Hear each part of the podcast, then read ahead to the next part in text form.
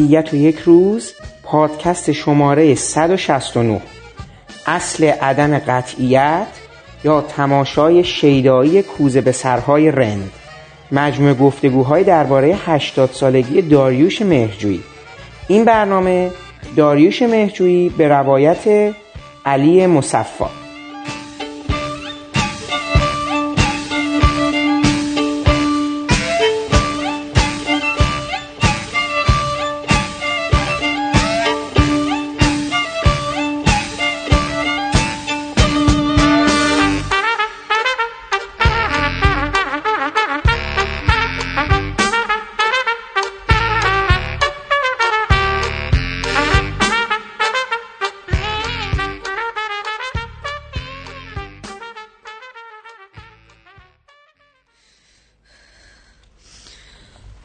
یادم میاد یه بار با صفا. اومدیم اولین نمایش تو ببینیم. البته تو هیچی به ما نگفته بودی. و می‌دونستیم که اصلا نمی‌خوای بیایم کارتو ببینیم. و تو خوب بودی پری. عالی. میدرخشی. همه چیز تو مرا بدایند است. و از برکت ایزدان همیشه خواهد بود. همه چیز من نیز تو را بدایند است. تو خودت هم خوب می‌دونی همیشه ته دلت می‌خواستی بازیگر بشی. نه فقط یه بازیگر. یه بازیگر خوب. تو خانم جون باید بازی کنی. می‌دونی به خاطر چی؟ به خاطر خدا. اصلا فکر کن بازیگر خدایی. حالا دیگه چیکار به این داری که یارو تماشا چیه یا منصور یا هر کی چی میگه؟ اصلا به تو چه مربوطه؟ بازی تو بکن. اصلا به خاطر کوزه به سرا. یادته؟ به خاطر کوزه به سرا. یادم میاد هر وقت امتحان داشتم. داداش اسد اصرار اصرار که حتما باید کفش نواتو بپوشی. چرا؟ بپوش. چرا؟ به خاطر کوزه به سرا. کوزه به سرا دیگه کیان؟ بپوش. اصلا دیگه عادت کرده بودیم. هنوزم همینطورا. ببین. به منم همینو می‌گفت. هر وقت می‌خواستم برم تو صحنه می‌گفت به خاطر کوزه به سرا من که اول اصلا نفهمیدم چی میگه. هر چی هم ازش میپرسیدم هیچی نمی بعدها فهمیدم که این کوزه به سرا واقعا کیه ولی خب این, این همون آدم بزرگ است که تو دنبالشی. همون سالکه. همون علیه. همون مسیح. همون مولاناست بیا. حالا دیگه وقت افتاره. سه روز روزه بسته. پشو بیرو صحنه. تو یکی دوبار آشیری که ازم جون برات پخته بود رد کردی. نفهمیدی که اونو با عشق برات پخته بود. و چقدر مقدس بود. صفای رو حرف خوبی به من زد. گفت آدم افتاده باشه زیر تپه با گلوی پاره پاره و همینطور ذره ذره خون ازش بره تو تموم کنه. و اگه چند تا زن و بچه دهاتی با کوزه رو سرشون بیان رد چند؟ آدم باید بتونه نیمخیز بشه. سرشو برگردونه تا ببینه چطوری زنها کوزه ها رو سالم به بالای تپه میرسون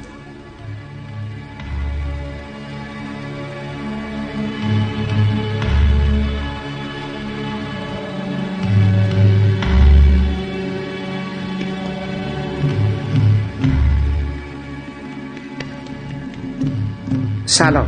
من حامد صرافی زاده هستم و خورسندم که شما پادکست ابدیت و یک روز رو برای شنیدن انتخاب کردید. داریوش مهجویی سینماگر، رمان نویس و مترجم سرشناس ایرانی امروز 17 آذر سال 1482 ساله شد. ما از دو سال پیش به مناسبت 80 سالگی این هنرمند فرهیخت و اندیشمند پخش مجموعه پادکست هایی شامل گفتگوهایی با همکاران و آشنایان ایشون رو برای شما شروع کردیم.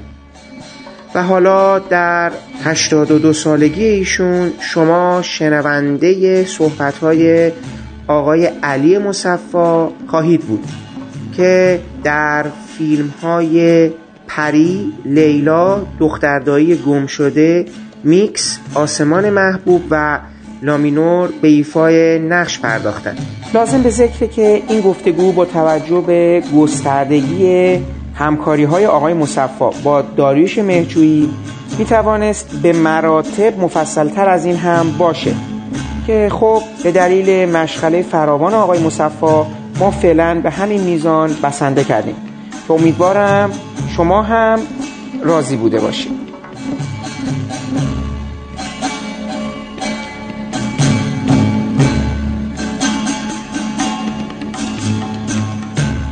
مصفا خیلی ممنون که وقتتون در اختیار ما گذاشتید. من داشتم نگاه می‌کردم.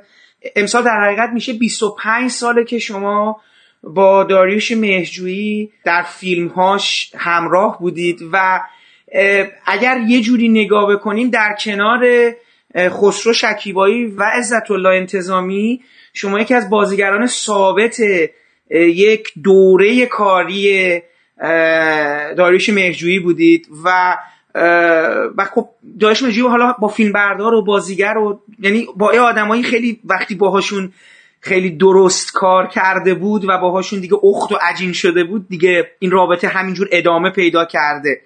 من خیلی دوست دارم شما ما قبل از اینکه وارد خود این فیلم ها بشیم و حالا اگر خاطره یا قصه یا روایتی قبل و بعدش داشته من خیلی خودم دوست دارم که از شما بپرسم امکانش هست برای ما در مورد این 25 سال یعنی یه نگاه کلی خودتون یا حتی مثلا در مورد همین 80 سالگی مهجویی اگه نکته خاصی یا کامنت خاصی به ذهنتون می‌رسه برای ما بگی در ابتدای امر. خواهش می‌کنم.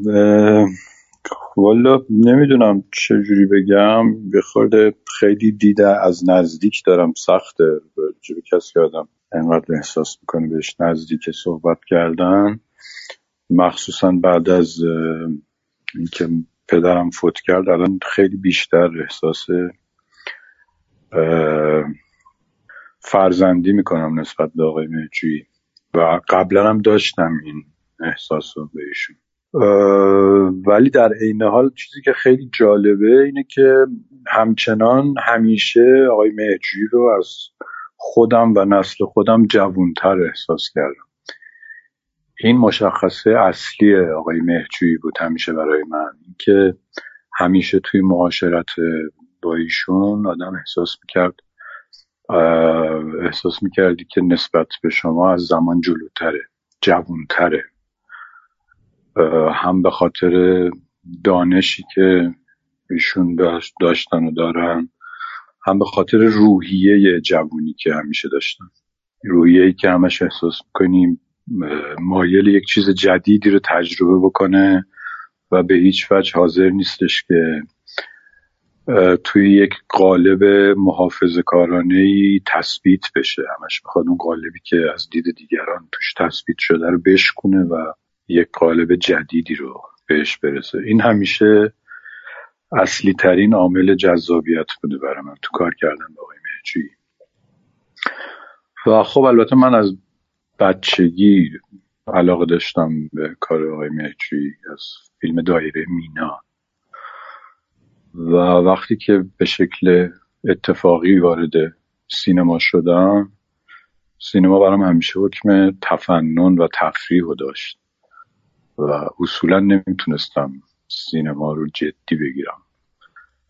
خصوص سینمای ایران رو اصلا جدی نمی‌گرفتم. تو اون شکلی که من باش برخورد داشتم. ولی خب وقتی که وارد فیلم پری شدم خب دیدم عوض شد و شکل جدی سینما توی محیط کاری ایران برام تعریف شد که چی می‌تونه باشه. به حال آقای مهجوی همیشه برای من یک شخصیت خیلی خیلی جذاب و جالب بوده و هست. و همیشه آدم از حضور ایشون لذت می‌بره. یعنی از معدود آدمایی که الان دیگه نیستن از این نسل. که آدم همش دلش می‌خواد که در کنارش باشه و همش احساس می‌کنه که داره یه چیزی بهش اضافه میشه. خود آی مهجوی توی فیلم پری دیالوگی نوشته برای پری که حسرت اینو می‌خوره که دیگه اون آدمایی نیستن که بزرگ باشن و آدم احساس بکنه که اینا می‌تونن پاسخی بدن به سوالاتت. خود آقای مهجوی یکی از همون هست بله. آقای مصفایی نکته که حالا شما فرمودید. شما وقتی دایره مینا رو دیدین چند سالتون بود؟ یادتونه؟ من فکر می‌کنم که شاید ده ده یازده سالم بود.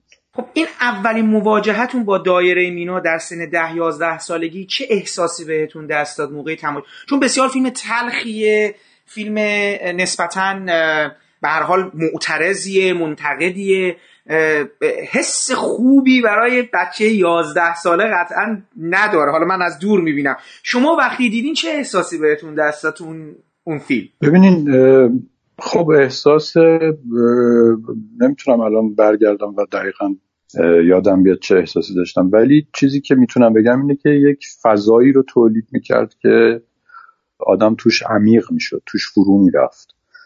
من این احساس با مثلا چند تا فیلم دیگه اون موقع که آدم بچه بودم مثلا آنونسش رو تو تلویزیون می‌دیدیم بعد می‌رفتیم سینما می‌دیدیم.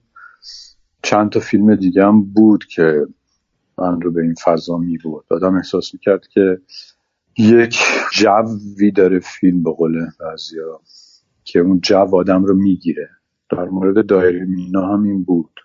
دقیقتر نمی‌تونم توضیح بدم. حالا نکته که خیلی جالبه من به نظرم مثلا حالا تمام نکته که شما گفتید در مورد حسی که به داریش مهجویی دارید من فکر می‌کنم داریش مهجویی و آثارش اصولا می‌دونم خیلی از آدمایی رو که من می‌شناسم به یه نوعی تحت تاثیر قرار داده. حالا به لحاظ فکری حتی به لحاظ عملی. من فکر می‌کنم داریوش مهشویی تو زندگی شخص شما حتی در مورد مسیر فیلمسازیتون ازدواجتون اصلا مسیری که رخ داد توی زندگی شما تاثیر خیلی ژرف و حالا هم پیدا و پنهانی داشته.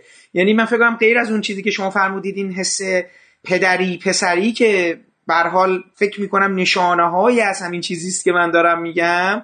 این تغییر مسیر زندگی شما هم تحت تاثیر حضور در کنار داروش مهجویی هست. من درست فکر می‌کنم؟ ببینین یه چیزی که مشخص می‌تونم بگم اینه که اون چیزی که توی ذهن من بود از فضای کار هنری و کار سینمایی یه چیز خیلی دور دست نیافتنی بود. و توی قالب فکری من چیزی بود که من قاعدتا بهش فکر نمی کردم یعنی می گفتم خب این مربوط به من نمیشه.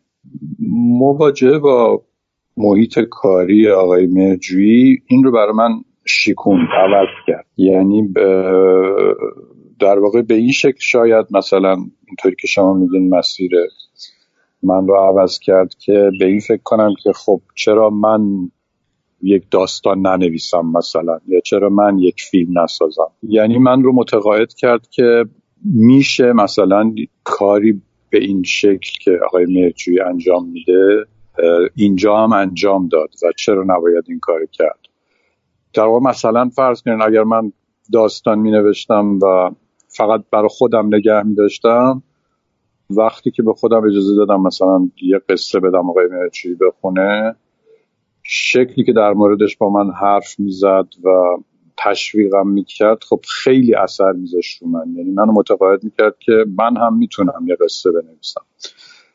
قبل از این نمی‌تونستم حرف دیگران رو یا قضاوت دیگران رو برای خودم ملاک قرار بدم. آقای بهجویی در واقع می‌تونست برای من یک ملاک باشه یک میزان باشه که من به کاری که می‌خوام انجام بدم متقاعد بکنه این خونه پر از ارواح شده.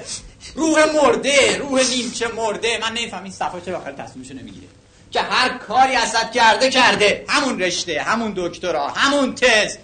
چه نمی‌زنه خودشو بکشه خودشو همه رو راحت کنه.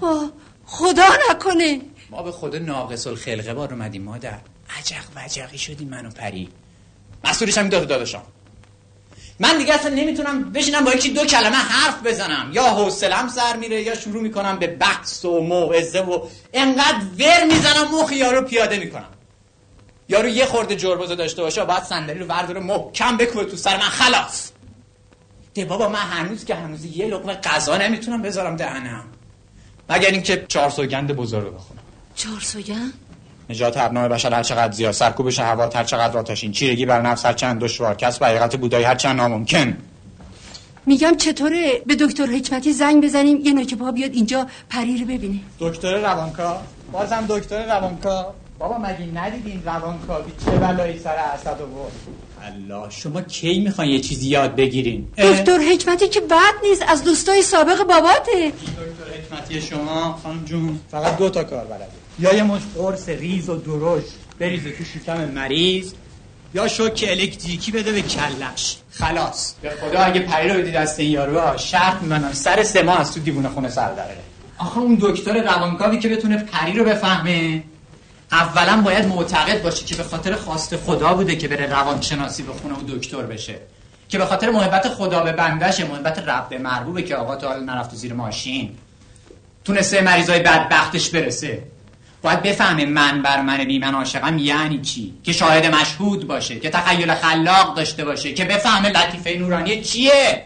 خب ما بریم ببینیم که شما اصلا چجوری وارد قضیه پری شدید. من تصویر اولیه‌ای که از شما تو ذهن داشتم تو فیلم کیمیا بود. درسته؟ شما نقش کوچکی رو شما نه من تو کیمیا نبودم. شما تو کیمیا نبودید نه اون نه نه. نه من من فیلم اولی که بازی کردم فیلم بود به اسم امید مال حبیب کاوش که میگم به شکل خیلی اتفاقیه. در واقع شاید کمدی وارد کار شدم. بعدم یه فیلم دیگه بود به اسم همه دختران من. و شکل کار کردن من تو این فیلم ها اینجوری بود که در واقع داشتم خاله بازی می‌کردم و تفریح می‌کردم برای خودم. یه دو اومدن سراغم گفتن تو بیا فیلم بازی کن و من گفتم خب اینا چی میگن اصلا؟ مگه همینجوری میشه فیلم بازی کرد؟ و می‌شدم فیلم بازی کرد اونجوری که می‌گفتن منم بازی می‌کردم. ولی در واقع من داشتم تفریح می‌کردم. خیلی وقتا واقعا میخندیدم. بعد که به این شکل معرفی شدم به سینمای ایران آقای مهرجویی داشت برای نقشی توی فیلم پری دنبال بازیگر میگشت و خب عکس منم در معرض دید بود دیگه. یکی از کسایی که صدا کردن من بودم که برم برای تست. که آقای شریفی نیا زنگ زد که اون موقع دستیار مرجوی بود. منو دعوت کردن رفتم دفترشون و این داستان البته قبلا چند جا گفتم. دست بر غذا اون روز من یه روز قبلش تصمیم گرفته بودم که سرم بتراشم از در. بنابراین با سر کاملا تراشیده رفتم اونجا. و تستی هم به اون شکل نبود دیگه. همطوری صحبت مختصری با من کردن و یه سال جوابی و گفتن حالا مثلا توی راه رو دو تا قدم راه برو ما ببینیم. و به شکل خاص خودش های مرجوی انتخاب می‌کنه بازیگر و بعد من انتخاب کردم من انتخاب کردن و چند جلسه روخونی کردیم و تمرین کردیم و تقریبا از من ناامید شده بود مرجوی. از چیش ناامید شده بود؟ حدس می‌زنم. یعنی واقعا هم اینجوری بود دیگه. خیلی خوب اون مشخصاتی که می‌خواست من برای نقش نداشتم. بعدا که با هم صحبت کردیم به من میگفتش که خب این شخصیت مثلا این جنبه ای که من می‌خواستم خیلی تو تو نبود ولی در عوض تو با اون یکی جنبه ای که تو خودت داشتی این جبران شد. آقای مرجی اصولا اینجوریه که اون نقش براش وحی منزل نیست. مثلا نگاه می‌کنه و حاضر یه چیزهایی رو توی اون نقش با یه چیزهای دیگه ای توی بازیگرش جایگزین کنه. اگر تشخیص بده که در نهایت این کمک می‌کنه به کار. این خصلتی که الان مثلا ندارن خیلی ها. یعنی این انعطافیه که من کمتر تو کسی دیدم. در واقع بازیگر رو طی یک مدتی مطالعه می‌کنه و سعی می‌کنه ویژگی های از شخصیت خودش رو بیاره بیرون و به نقشش اضافه بکنه یا بنا به قابلیت های شخصی بازیگر یه چیزهایی رو توی نقشی که نوشته تغییر بده یا تعدیل بکنه. این مثلا الان شما با خیلی از کارگردانهای دیگه یا کارگردانه که امروز کار می‌کنن اینو شاید به نظرشون اصلا یک خطای فاحش بیاد بگن که من چجوری نقشم رو حاضر نیستم عوض کنم. میرم میگردم بازیگری پیدا می‌کنم که کاملا بتونه این نقش رو اجرا بکنه. یا مثلا توی سرکله که با بازیگر می‌زنن تمام فشار رو روی این میارن که بازیگر حتما بره تو قالب اون نقشی که نوشتن. ولی آقای مهجی اینجوری نبود و این چیزو داشت. به نظر من این هوشمندی ایشونه که توی همه نقشه که توی فیلم ها می‌بینیم بازیگر رو میارن همیشه سعی می‌کنه یه چیزی از شخصیت خود اون بازیگر بیاره توی نقشاش. ببینید این نکته همین که گفتین خب برای من خیلی جالبه با روی همین بخش که فرمودین. من میگم چرا یه دفعه تو ذهنم اومد که شما توی کیمیا احساس کردن بودین. تو کیمیا یه رزمنده ای بود. که توی سکانس یه ماهی رو میندازه تو آب و این قضیه ماهیه و اون پوشش اون رزمنده و اون تحریشه و موی کوتاهش و اینا به شدت چهرهش شبیه شما می‌کرد که حالا توی این فیلم پری در انتها شما میرید یه فیلم جنگی بازی می‌کنید. این چیزی آره اتفاقا همون موقعی که کیمیا رو فیلم برداری می‌کردن ما داشتیم فیلم برداری پری رو داشتیم و آقای شکیبایی سر کیمیا بود که از اونجا اومد سر صحنه. همزمان بود دیگه فیلم برداری این دوتا فیلم. دقیقا. میگم برای همین دوتا من به خاطر که دوتا فکر می‌کنم حتی شاید فیلم هم هر دو در یک سال نمایش داده شده یا یک سال چیز بوده برای همینه که من این چهره بله یه سال بود. پس بله توی جشنواره همزمان من دیدم. احساس می‌کردم که این توی اون فیلم اومده اینجا اینا. ولی حالا برگردیم به این صحبتی که شما فرمودید. مهجویی چیزی رو در شما برجسته می‌کنه. یعنی از شخصیت شما در نقش برجسته می‌کنه. به نظر میاد این حسی که در داداشی بود که برای من در اون زمان و همچنان یک شخصیتی بسیار نو دوست داشتنی یه جور تنازی یه جور بیخیالی بیخیالی که از سر دانش می اومد یعنی یه مسیری که داداشی انگار رفته و حالا پری در وسط هاشه ولی خیلی هم براش اون کارهایی که کرده مهم نیست. در این حال انقدر چون تسلط داره روی این قضیه داره همه چی رو با بیخیالی و شوخی و پری حالش بعد از اون بالا میره صدای برادرش رو تقلید می‌کنه و بعد با مادره اونجوری چیز می‌کنه و اینا. من می‌خوام ببینم این که شما گفتید مهرجوی از شما یه چیزی می‌خواست که گفت تو اون رو نداشتی و یه چیز دیگه اضافه کردی. این وجه یک جور نگاه استهزاگرایانه شخص به دنیا در عین جدیت این اون بود که تو شما دید؟ یعنی این شوخ طبعی که داداشی با خودش داره تو اولم بود یا نه؟ مثلا شخصیت داداشی از اینی که هست عبوستر بوده مثلا در مواجهه با پری. نه شخصیت داداشی این جنبه رو داشت اصولا. یعنی این احتمالا از چیزایی بود که تو خود من بود و می‌خورد به اون شخصیت مشخصا آقای مرجوی یادم میگفتش که شخصیتی که من مثلا چون توی کتاب سلینجر هم همینطور هست دیگه توی قصه فرمی و زویی اون شخصیت باید خیلی رند باشه. آقای مرجوی می‌گفت اون رندی که من می‌خواستم تو نداشتی ولی در عوض احساسات بیشتری داشتی؟ یعنی این رندی با جنبه احساسات قوی جابجا شد. جبران کرد یعنی در واقع اونو. اینجوری که خود آقای مرجوی می‌گفت چیزی که در واقع اون جنبه رو جبران کرد و چه به قول ایشون پر احساس بودن کاراکتری که در نهایت در اومده تو فیلم. میزان بداهه چقدر بود آیه مصفا مثلا دارم میگم اون سکانس اولی که ما شما رو می‌بینیم که در حقیقت از میانه فیلم اصلا انرژی فیلم با اومدن شما تغییر می‌کنه که رو تخت هستش و با خانم مهرزاد دیگه به عنوان مادرتون یه بده بستونی دارید اونجا اصلا دیوانگیه اونجا یه مقدار خودشو نشون میده. اون تمرین های تئاتری مثل خ... کشک پشم خش... خشم اینا دارین صدا رو می‌کنه آ بعد دوچرخه سواریه اینا. اینا با جزئیات توی فیلمنامه بود یا نه؟ شما هم یه مقدار از بداهه خودتون در اون حالا اون سکانس خاص به صورت ویژه استفاده کردید یا نه؟ ببینین اصولا اینجوری که من فهمیدم آقای مرجویی شکلی که با بازیگر کار می‌کنه با همه یکسان نیست. از بعضیا تا حدی بداهه رو میپذیره از بعضیا اصلا نمیپذیره.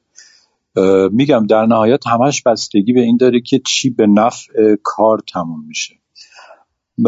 با من تا حد زیادی این اتفاق وجود داشت که بعضی چیزها رو بپذیره از من ولی اونم باز به شکل صد درصدی نیست که مثلا آدم هر چی دلش بخواد بتونه بگه. تا حدی که از چارچوب مورد نظرشون خارج نشه استقبال می‌کنن و میپذیرن. چیزی که مهمه اینه که خیلی آمادگی دارن که ببینن چه چیزایی می‌تونی بگی. می‌دونی؟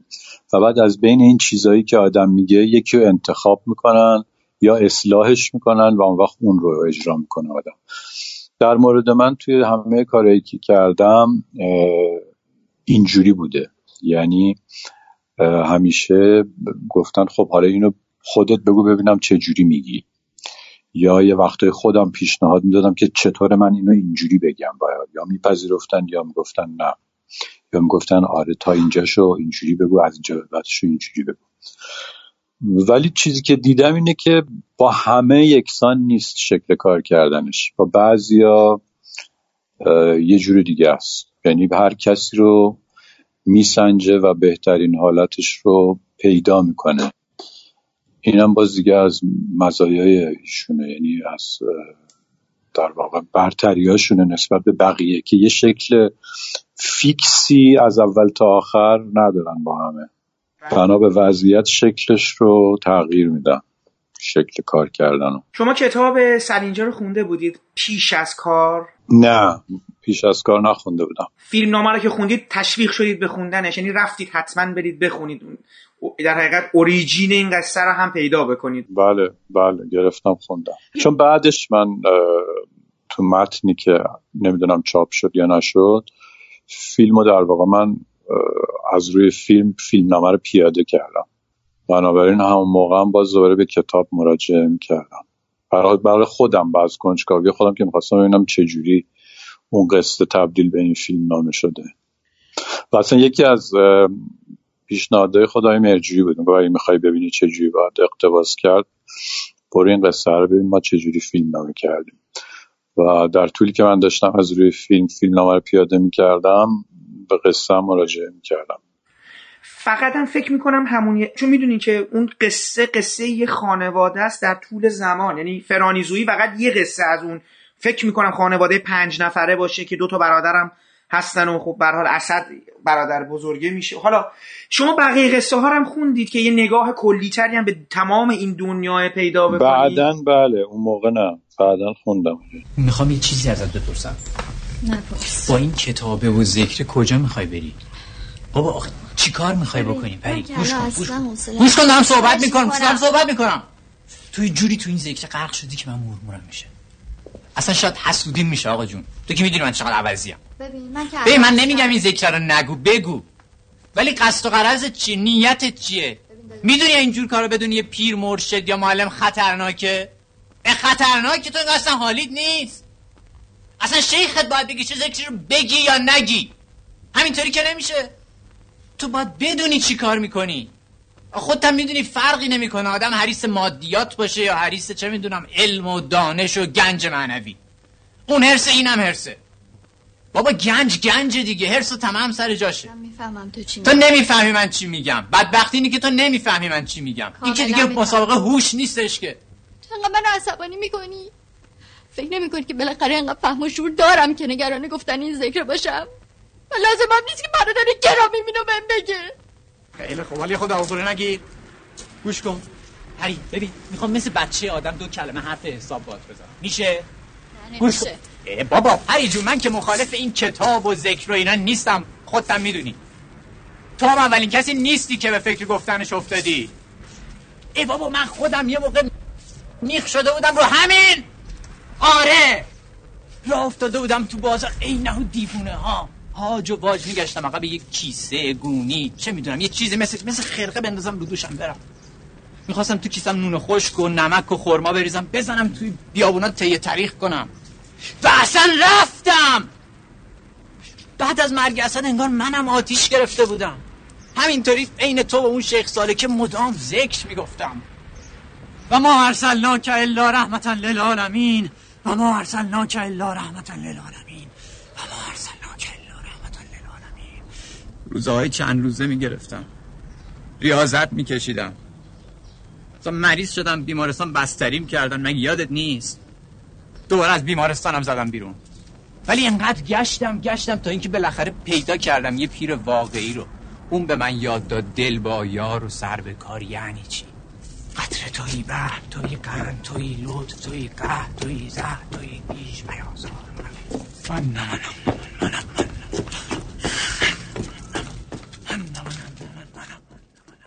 به نظر شما خود پری اساسا نگاهی جدی داشت. الان می‌خوام بگم نگاه می‌کنید به فیلم یا در مقایسه با اون زمان.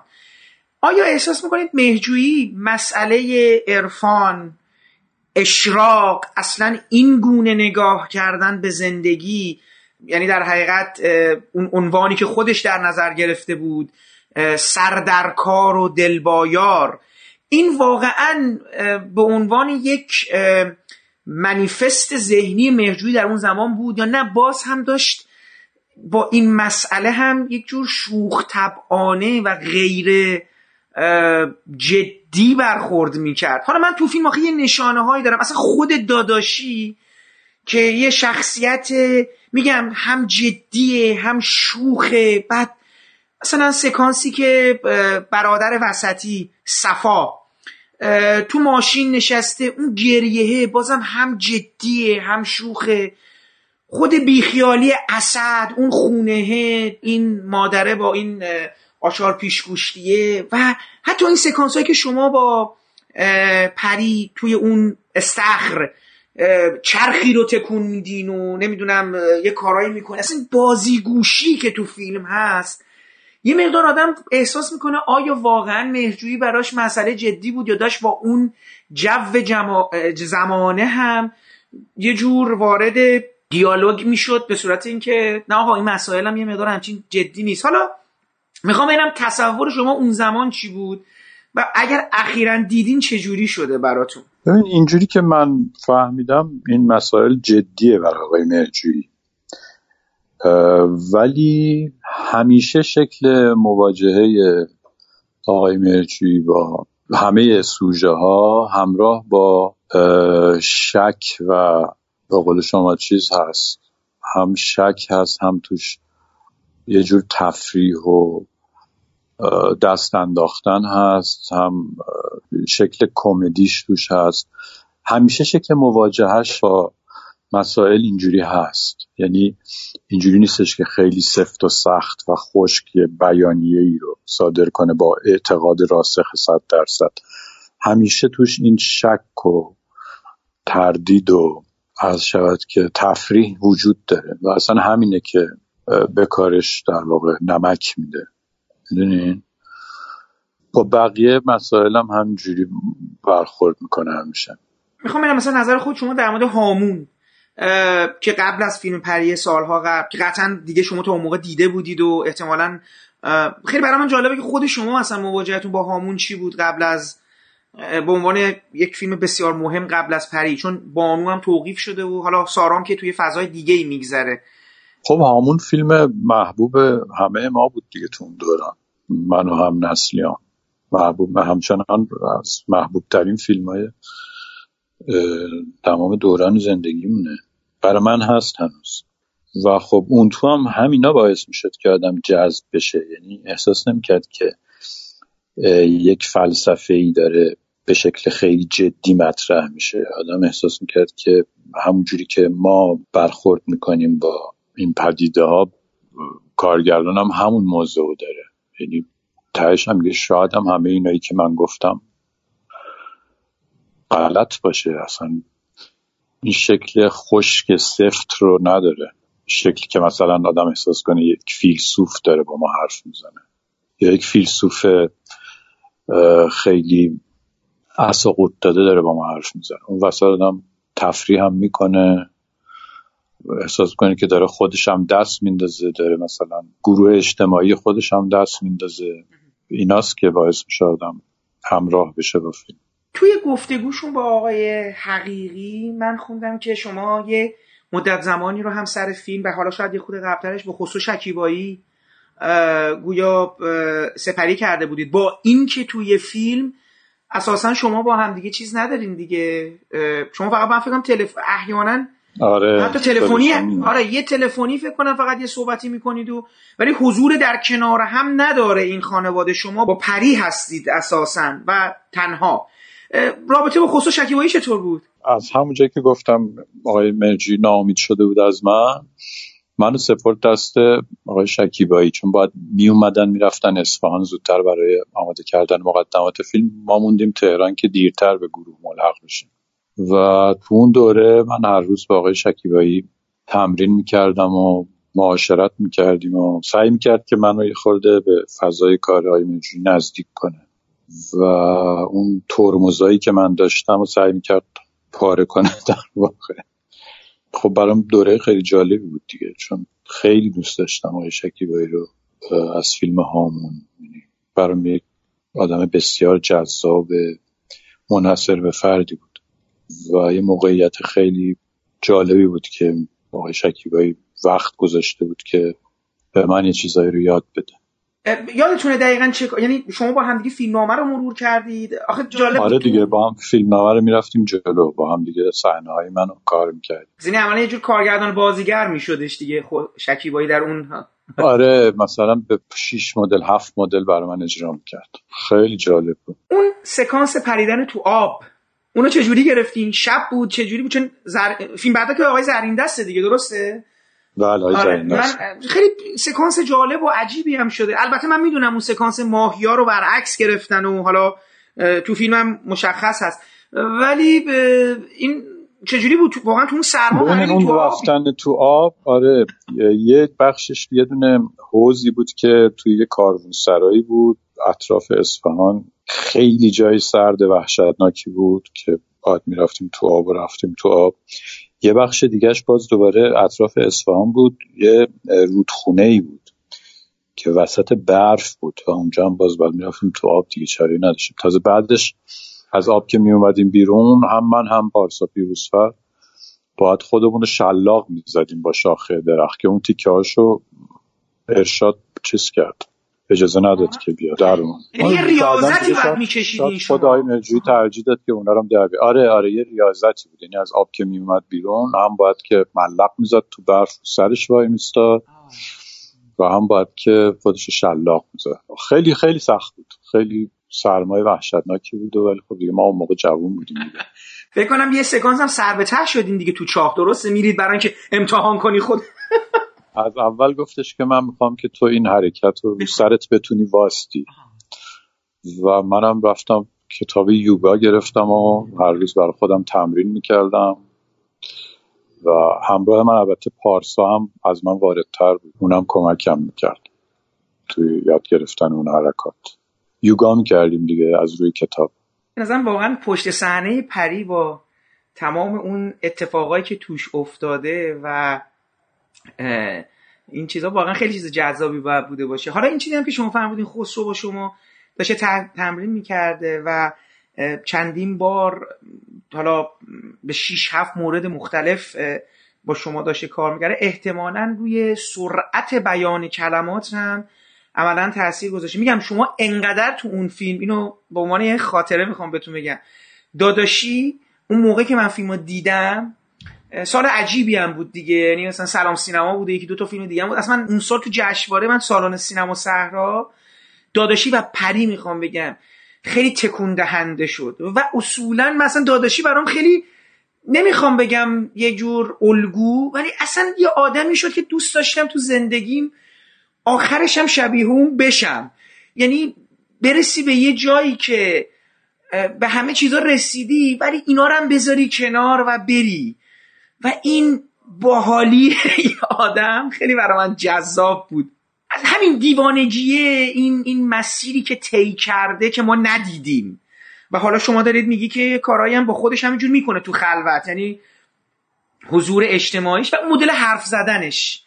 خیلی برای من جالب بود. اون مدل تیکه انداختناش به به پری و بعد با مادره اونجوری صحبت کردن رو. من فکر کنم شکیبا با شما روی سرعت ادای کلمات هم فکر می‌کنم بعید نیست که کار کرده باشه که دیگه شما به اون رسیدین و جایزه جشنواره هم شما گرفتین دیگه با حضورتون. بله جایزه گرفتم. آره سیمرغ نقش مکمل گرفتم. آ آ آ آ آ رول لور لات لار رول لور لات لار. الو الو آ آ در این درگه که گه گه گه گو در این درگه الو داداش صفا سلام عزیزم چطوری؟ حالت خوبه؟ خوبم تو چطوری؟ چیه انگار سرما خوردی؟ یه خورده تو خوبی؟ آره صدا چقدر عوض شده یا تو سرما خوردی یا خط بده کجایی؟ همون جایی که باید باشم نزدیک خونه تا بگو والا چی بهت بگم؟ ازم جو چی بهت گفت؟ چیزی نگفته. می‌دونی که با اعظم جون نمیشه پای تلفن زیاد حرف زد. یه چیزایی گفت که تو هیچ غذا نمی‌خوری و اینا و اون کتاب سالکه و الو؟ علی جان؟ نمی‌خوای چیزی بگی؟ والا چی بگم؟ انقدر با داداشی کلنجا رفتم که اصلا دیگه رمقی برام نمونده. داداشی؟ اون چطوره فقط خیلی بدجنسه. اصلا می‌خوام سر به تنش نباشه. همه رو آسی کرده. آدم بدبین و بدخلقی شده بی خود و بی جهت. مثلا به این کتابه و ذکره میپره که من دارم این روزا میگم. هی بند کرده به اینکه شما دوتا ما رو یعنی من و اونو عجق بجقی بار آوردی عجق وجقی یعنی چی؟ همینطوری کلپتری میگه یا بهش فکر کرده؟ آه عزیز جان. اونو که می‌شناسین برای هرچی 20 تا تعریف داره. می‌دونی دیشب چی بهم می‌گفت. می‌گفت یه بار وقتی که هشت نو سالش بوده زیر کرسی با ابو سعید اولخیر آبگوش خورده. شنیدی؟ آره آره. حرف می‌زنه حرف می‌زنه سر آدم میره. خب اون که به خاطر خاصیت چونشه. چونه آهنیه. بسته دیگه داداشی بله. دیگه داداشی. داداشی چیه؟ الو؟ پری جان اونجایی؟ الو؟ آره اینجا. دیگه گندشو در آوردی. فکر می‌کنی اصاب آدم از فولاده الو؟ الو؟ آقای شکیبایی فن بیان و اینا کار نمی‌کرد واقعیتش.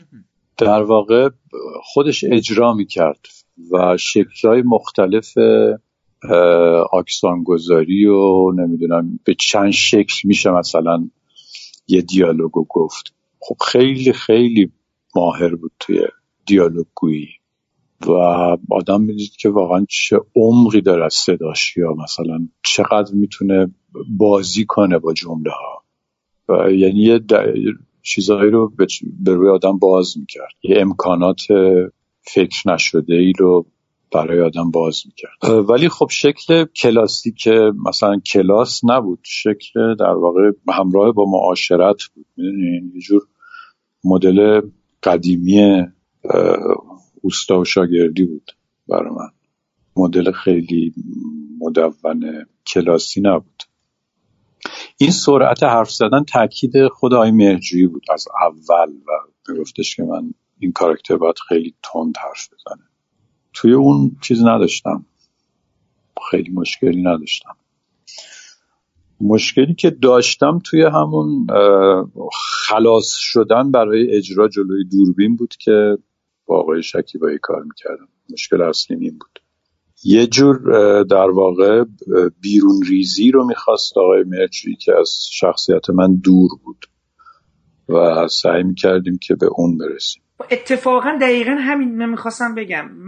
بعد از این فیلم حالا ما غیر از لیلا که حالا من می‌رسم بهش ما از علی مصفا این میزان انرژی رو ندیدیم. ببینید میگم حتی اصلا شما میرید توی کیف انگلیسی تو حتی با کسای دیگه که کار می‌کنی حتی تو در دنیای تو ساعت چند است که یه مقداری از این جنون هست دیگه. حالا اصلا میگم انگار علی مصفا بعد از پری یه چیزی از, از اون دنیا همیشه همراهش میاد. این یه جور بیخیالیه و به علاوه جنون. حالا این صور مختلف تو فیلم های حتی میگم کارهایی که اصلا بی ربطه به این چیز به این فیلمه بعضا دیده میشه. حالا قطعا مثلا تو وارونگی یا درساج این نیست. ولی می‌خوام بگم که ولی من علی مصطفی رو همیشه با یه حسی از پری به یاد میدم که این حسه دیگه نیست تو فیلم دیگه. یعنی اون انرژی که شما این انفجار انرژی دیگه نبود دیگه که دقیقا مخصوص این نقش بود. آره. خب می‌دونین خیلی در واقع این اولین باری بود که من قرار بود یه کار جدی سینمایی بکنم. دیگه اول یعنی اون موقع خب ملاک منحصر به فرد سینما ایران آقای مرچویی بود. و تا حد زیادی به نظر من هنوزم هست. بنابراین وقتی که به شما می‌گفتن قرار یک فیلم مرجویی بازی کنی دیگه هر چی که داشتی باید رو می‌کردی. یعنی خیلی امر جدی بود. و الان خب خیلی فرق داشت. الان این رویه دیگه وجود نداره به نظرم. ولی خب اون دیگه دهه هفتاد بود دیگه. یه چیزی که گفتم منحصر به آقای مهجویی همینه که چیزایی رو از خود آدما میاره بیرون و توی فیلم نمایش میده و اون حک میشه روی آدم. مثلا من یادمه توی پری یه تراسی داشت اون خونه و وقتی کار تموم شده بود من یه دوچرخه اونجا بود داشتم برای خودم دوچرخه سواری می‌کردم تو تراس. بعد دیدم آقای مهجویی اون پشت واسطه داره نگاه می‌کنه و گفت چقدر خوب بودین. و بعد همونو فرداش گفت این صحنه رو این همینجوری دو چرخ سواری کن. دور مادرت به یعنی یه, چیز... یه چیزی رو از خود آدم می‌گیره و میاره تو فیلم. آره، میگم این منظورم بداهه شاید اینجا بود که این احساس که یه دفعه علی چیز داداشی از در واقع به شخصیت بازیگرش نزدیک میشه. مثلا من یادم اون موقعی که همین فیلم پرید مقدمات و ایناش بود. یه بار مثلا اومد خونه ما آقای مرجوی یه بار اومد توی اتاق من. یعنی دلش می‌خواست من رو بشناسه از نزدیک. خب الان هم خیلی از کارگردان این کار می‌کنن. یعنی الان شده یه شیوه برای کارگردانایی که خصوصا می‌خوام فیلم اول و دومشون رو بسازن بیشتر البته بر اساس شنیده هایی که از جنس کارهای آقای فرهادی دارن این کار می‌کنن. ولی خب آقای مهجوری می‌کرد همه این کار رو. یعنی سعی می‌کرد شخصیت بازیگر رو از نزدیک بشناسه و تک کلاماشون رو بدونه شکل حرف زدنشون ببینه چجوریه آیا این دیالوگی که نوشته شده نزدیک به خود اون بازیگر؟ آیا لازمه مثلا دیالوگ بنا به اون بازیگر تغییراتی بکنه یا نه همه این کارا انجام می‌شد. ولی خب اینقدرم مفصل نبود که الان هست مثلا. الان بیشتر مراسم رو اجرا می‌کنن تا اینکه واقعا کار رو انجام بدن. به نظرم شیمی رابطه بین شما و نیکی کریمی یه جورایی من حس می‌کنم سنگ بنای برج مینو هم شد. این یعنی در پیش پسبینی من درسته یا نه؟ یعنی من احساس می‌کنم که انتخاب شما برای برج مینو یه جورایی به علت جلوه شما در در پری بود. شما هم بله مسلما همینطور بود. آقای حاتمی کیا برج مینوری که خواست کار کنه ظاهرا همون اول به من فکر کرده بود. بنا به چیزی که توی فیلم پری دیده بود. ولی خب بخشش برمیگشت به اینکه توی اون فیلم هم آقای شریفی نیا بود هم خانم کریمی و هم آقای شریفی نیا هم خانم کریمی با آقای آتمیکیا قرار همکاری گذاشته بودن. و خب نظر اونا هم بود دیگه یعنی اونا هم همین بخاطر اینکه فکر با شما راحت بودن احتمالا انقدر خوب گذشته اونجا. یه گروه شده بودیم دیگه.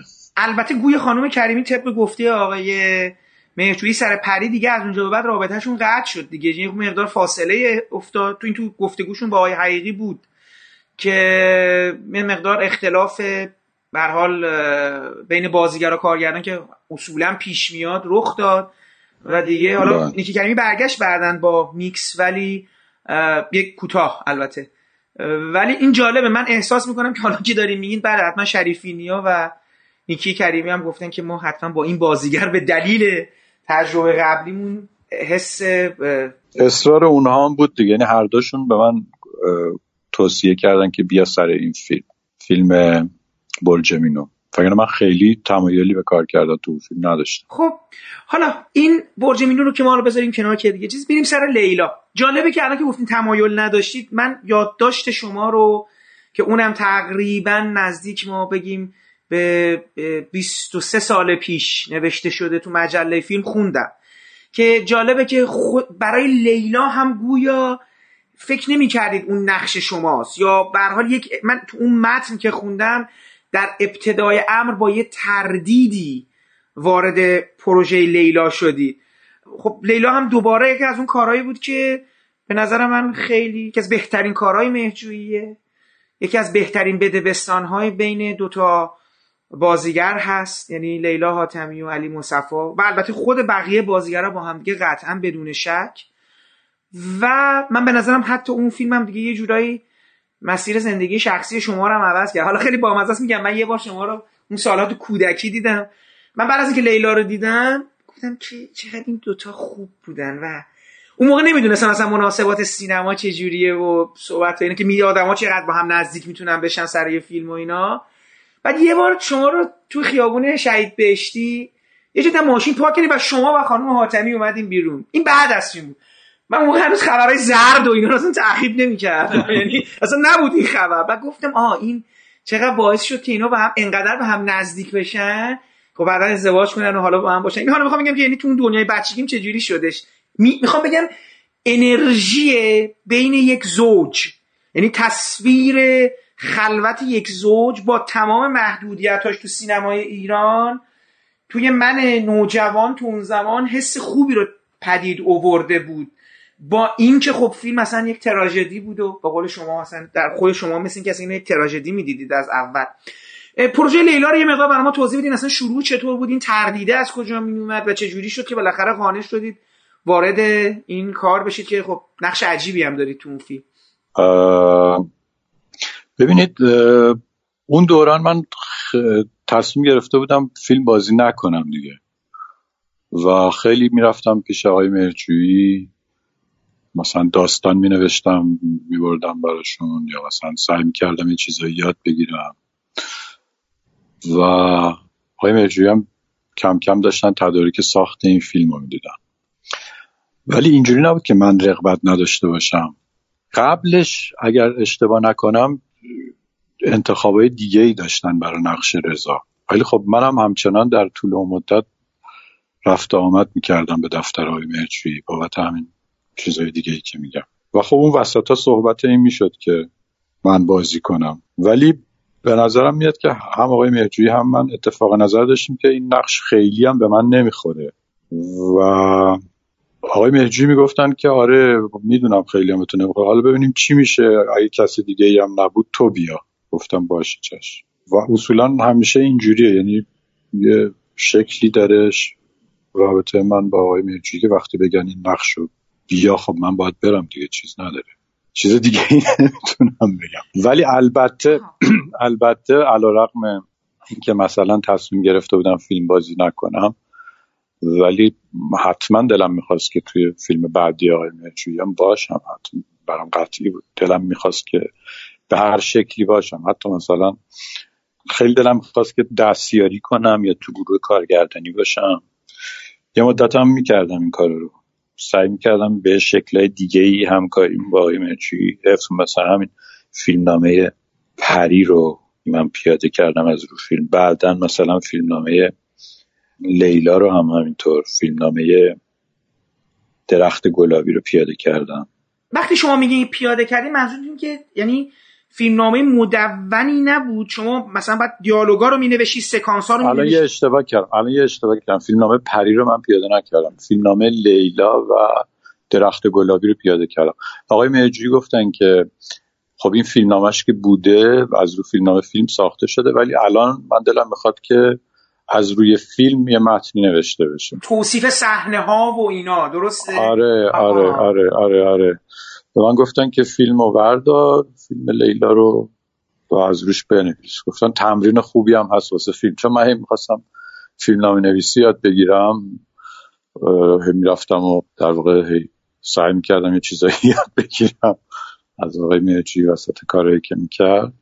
یه توصیهش این بود گفت خب بیا این فیلم درخت گلابی رو مثلا بردار بنویسش. که واقعا خیلی برای من مفید بود. ببینید الان که شما فرمودین که دوباره مهرجویی می‌گفت این نقش به شما نمی‌خوره. خب؟ اول از همه می‌دونید انتخابای قبلی کیا بودن؟ یادتون از کیا رو اول در نظر داشتید خیلی ها بودن. موقع با... یا عالم عکس آقای مرجی میچید جلوش هم برای نقش رضا هم برای نقش لیلا, لیلا. آره عکس هم تو جلوش بود و نگاه می‌کرد. خیلی ها بودن. مثلا آقای پور عرب هم بود. اشتباه نکنم. خیلی های دیگه هم بودن. و یه عالمه کاندیداهای دیگه بودن که آقای شریفی چون خیلی بازیگر در واقع تربیت می‌کرد و معرفی می‌کرد. یه عالمه عکسای دیگه از آدمای دیگه داشت که می و پیشنهاد میدن رضا دوست چند تا بچه داشته باشی؟ سالی دوت نه جدی. چه می‌دونم چه سوالایی می‌کنی؟ صد تا دیویست تا. هرچی بیشتر بهتر. اگه بچه دانشم چی؟ دیگه چه بهتر؟ اگه بچه دانشم تلانم نمیدی؟ بدان و آگاه باش که من تو را برای خودت می‌خواهم. نه برای بچه یا چیز دیگر. جوانی بری که می‌بینی فیلانم دارد. این جوان بر دلش بچه می‌خواهد. آن هم نه یکی و دو تا بلکه صد تا و دویستا مبارکه. امیدوارم خانم دوم شما مثل من نازا عذاب در نیاد. چون اصلا معلوم نیست. من اگه می‌دونستم بچه دار نمیشم هیچ وقت زنت نمی‌شدم. چیشی میگی؟ اینا رو میگی که من امتحان کنی؟ چه امتحانی؟ چه می‌دونم که ببینید چقدر دوست دارم. امتحان نیست. می‌خوام که تو مادر جون تو باید بالاخره بچه دار بشی. تنها راهش اینه که ازدواج کنی.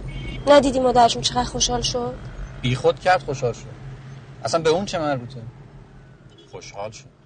حالا اونی که دوباره توی این نقش بوده و دوباره گفتن آقا به علی مصفا نمی‌خوره به کرکترش. این کدوم بچ بود؟ این که می‌تونه در انتهای امر به یه موجود مزخرف به مزخرف از اون جهت که از نگاه تماشاگر تبدیل بشه. اینکه این آدمی که اینقدر مهربون و بجوش و خانواده یه دفعه دلش میلرزه و این چی نه اون چیزی که به من نمی‌خورد در واقع یه آدمی بود که مثلا از یک خانواده بازاری باشه که زن گرفته که فورا بچه دار بشه و بعد مثلا بری زن دیگه بگیره که بچه دار. این جنبش من احساس می‌کردم خیلی به من نمی‌خوره و می‌گفتم با آقای مرجویی وگرنه خب در طول کار همون چیزی که گفتم اتفاق میافتاد دیگه یعنی سعی می‌کردم یک چیزهای مشابهی پیدا کنم و اون چیزهایی که به نظرم اصلا نمی‌تونستم اجرا بکنم سعی می‌کردم با یه چیزهای دیگه جایگزین کنم. همون کاری که میاد گرفته بودم از آقای مرچی اینجا هم اجرا می‌کردم. از این جهت میگم نمی‌خورد. حالا خود شما وقتی فیلمنامه رو برای اولین بار خوندین لیلا حس خودتون چی بود؟ یه بیرحمی عجیبی توش براتون موج نمی‌زد؟ یعنی یه مقدار نمیترسوندتون به عنوان تصویری که حالا قرار دیگه به نشون داده بشه؟ نه نه از اون جهت اصلا نمیترسیدم. ولی خود فیلم نامره که خوندیم به نظرمون اومد که خب این که سوژه خیلی از فیلم های تلویزیونی و سریال ها و ایناست. یادم مثلا در این مورد با مرجوی صحبت کردم من که این چرا مثلا این فیلم ها این قصه مثلا قصه دونسته شده ایه و اصطلاح های مرجوی این بود که خب آره این قصه خیلی ممکنه معمولی به نظر برسه. مهم اینه که چجوری بسازیش. که واقعا هم همینطور بود دیگه. یعنی خود قصه قصه ای نبود که مثلا شما بگیم وای چه قصه ای قصه ای بود که میگم همون موقع مثلا توی فکر کنم یکی دوتا سریال تلویزیونی هم بود یا قصه. بله اون زمان که بر... اتفاقا حالا دو مسئله مردهای دو زنه یا بر حال زن دوم اون موقع در یک بر حال یه دورانی بود که داشت باز شده بود دیگه یواش یواش داشت وارد می‌شد. حالا یه خود قبلترش هنرپیشه مخمل باف بود حالا تو سینما. همین زن دومی بود بعد حتی حالا بعد یواش یواش دیگه میرین جلو فیلم های دیگه ای داشت میومد خب بعدش مثلا دیگه رسیدیم به شوکران و بعد این اوجش خوابید دیگه. یعنی این قصه هم دیگه تو قصه های یعنی دغدغه طبقه ایرانی مطالعه متوسط ایرانی خارج شد. ولی اتفاقا همین نکته که شما گفتید خود فیلم قصه نبود که انقدر شاید یعنی خود قصه نبود که فیلم رو متفاوت می‌کرد. اجراها بود خود نوع نزدیک شدن مهرجویی به شخصیت ها بود به خصوص لیلا. تصویری که داشت از دوتا خانواده ها دوباره ارائه می‌داد. من عاشق لحظاتی هستم که با خانواده لیلا سپری میشه. یعنی اون لحظه هایی که سر میز هستن و اون روزهای اول. که من حتی احساس می‌کنم شما بعدا یه جورایی یه حسی از اونا رو بازم شما توی مثلا پله آخر به یه نوعی دارم میگن. یه ذرهش رو. اووردید. یعنی حسه رو اووردید اونجا که این با خودتون انگار میگم همراش میاد. ولی لیلا جالبه دیگه. این زمانی که ولی دوتا بازیگر با هم خیلی صرف می‌کنن اون خنده ها و شوخی ها و حسای اولیه و بده بستونای همه چی مسخره است و یواش یواش به این تراژدی تبدیل میشه خودش خیلی جذابه. یعنی این به نظرم ولی این اون چیزی نبود که تو یعنی تو قصه های معمولی می‌شد دید. هیچ بله و اون سناریویی هم که ما میخوندیم متوجه اینا نمی‌شدیم. می‌دونی؟ این وقتی سناریو رو میخوندیم گفتیم خب این که چیه قصه معمولیه مثلا. یعنی درک نمی‌کردیم که آقای مرجی می‌خواد چیکار بکنه. این واقعیتش بود. و خب خودشون گفتن دیگه. گفتن حالا قصه مهم نیست. مهم اینه که چجوری بسازش ولی تو همون فیلم لیلا حالا چیزایی که جالبه براتون بگم. باز دوباره شکل تمرینایی بود که ما قبل از شروع فیلم کردیم. آقای مرجویی از ما خواستش که بشینیم با هم صحبت کنیم روی این تمایی به خصوص و ضبط کنیم. ما میشستیم با هم دیگه حرف می‌زدیم رو کاست ضبط می‌کردیم بعد میفرستادیم برای آقای مهرجویی یعنی ما چندین جلسه با هم دیگه تمرین داشتیم.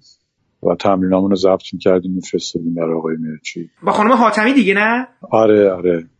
و در واقع به این ترتیب آقای مهجوری سعی کرد که هم ما به هم نزدیکتر بشیم با هم راحتتر بشیم. هم اینکه متن پرورش میافت دیگه و به نقشامون نزدیکتر می‌شدیم. یا نقشا رو به خودمون نزدیکتر می‌کردیم. همه اینا اتفاق میافتاد. باز دوباره سر این کارم آقای مهجوری به من اجازه دادن که یه چیزایی از خودم پیشنهاد بدم بیارم. مثلا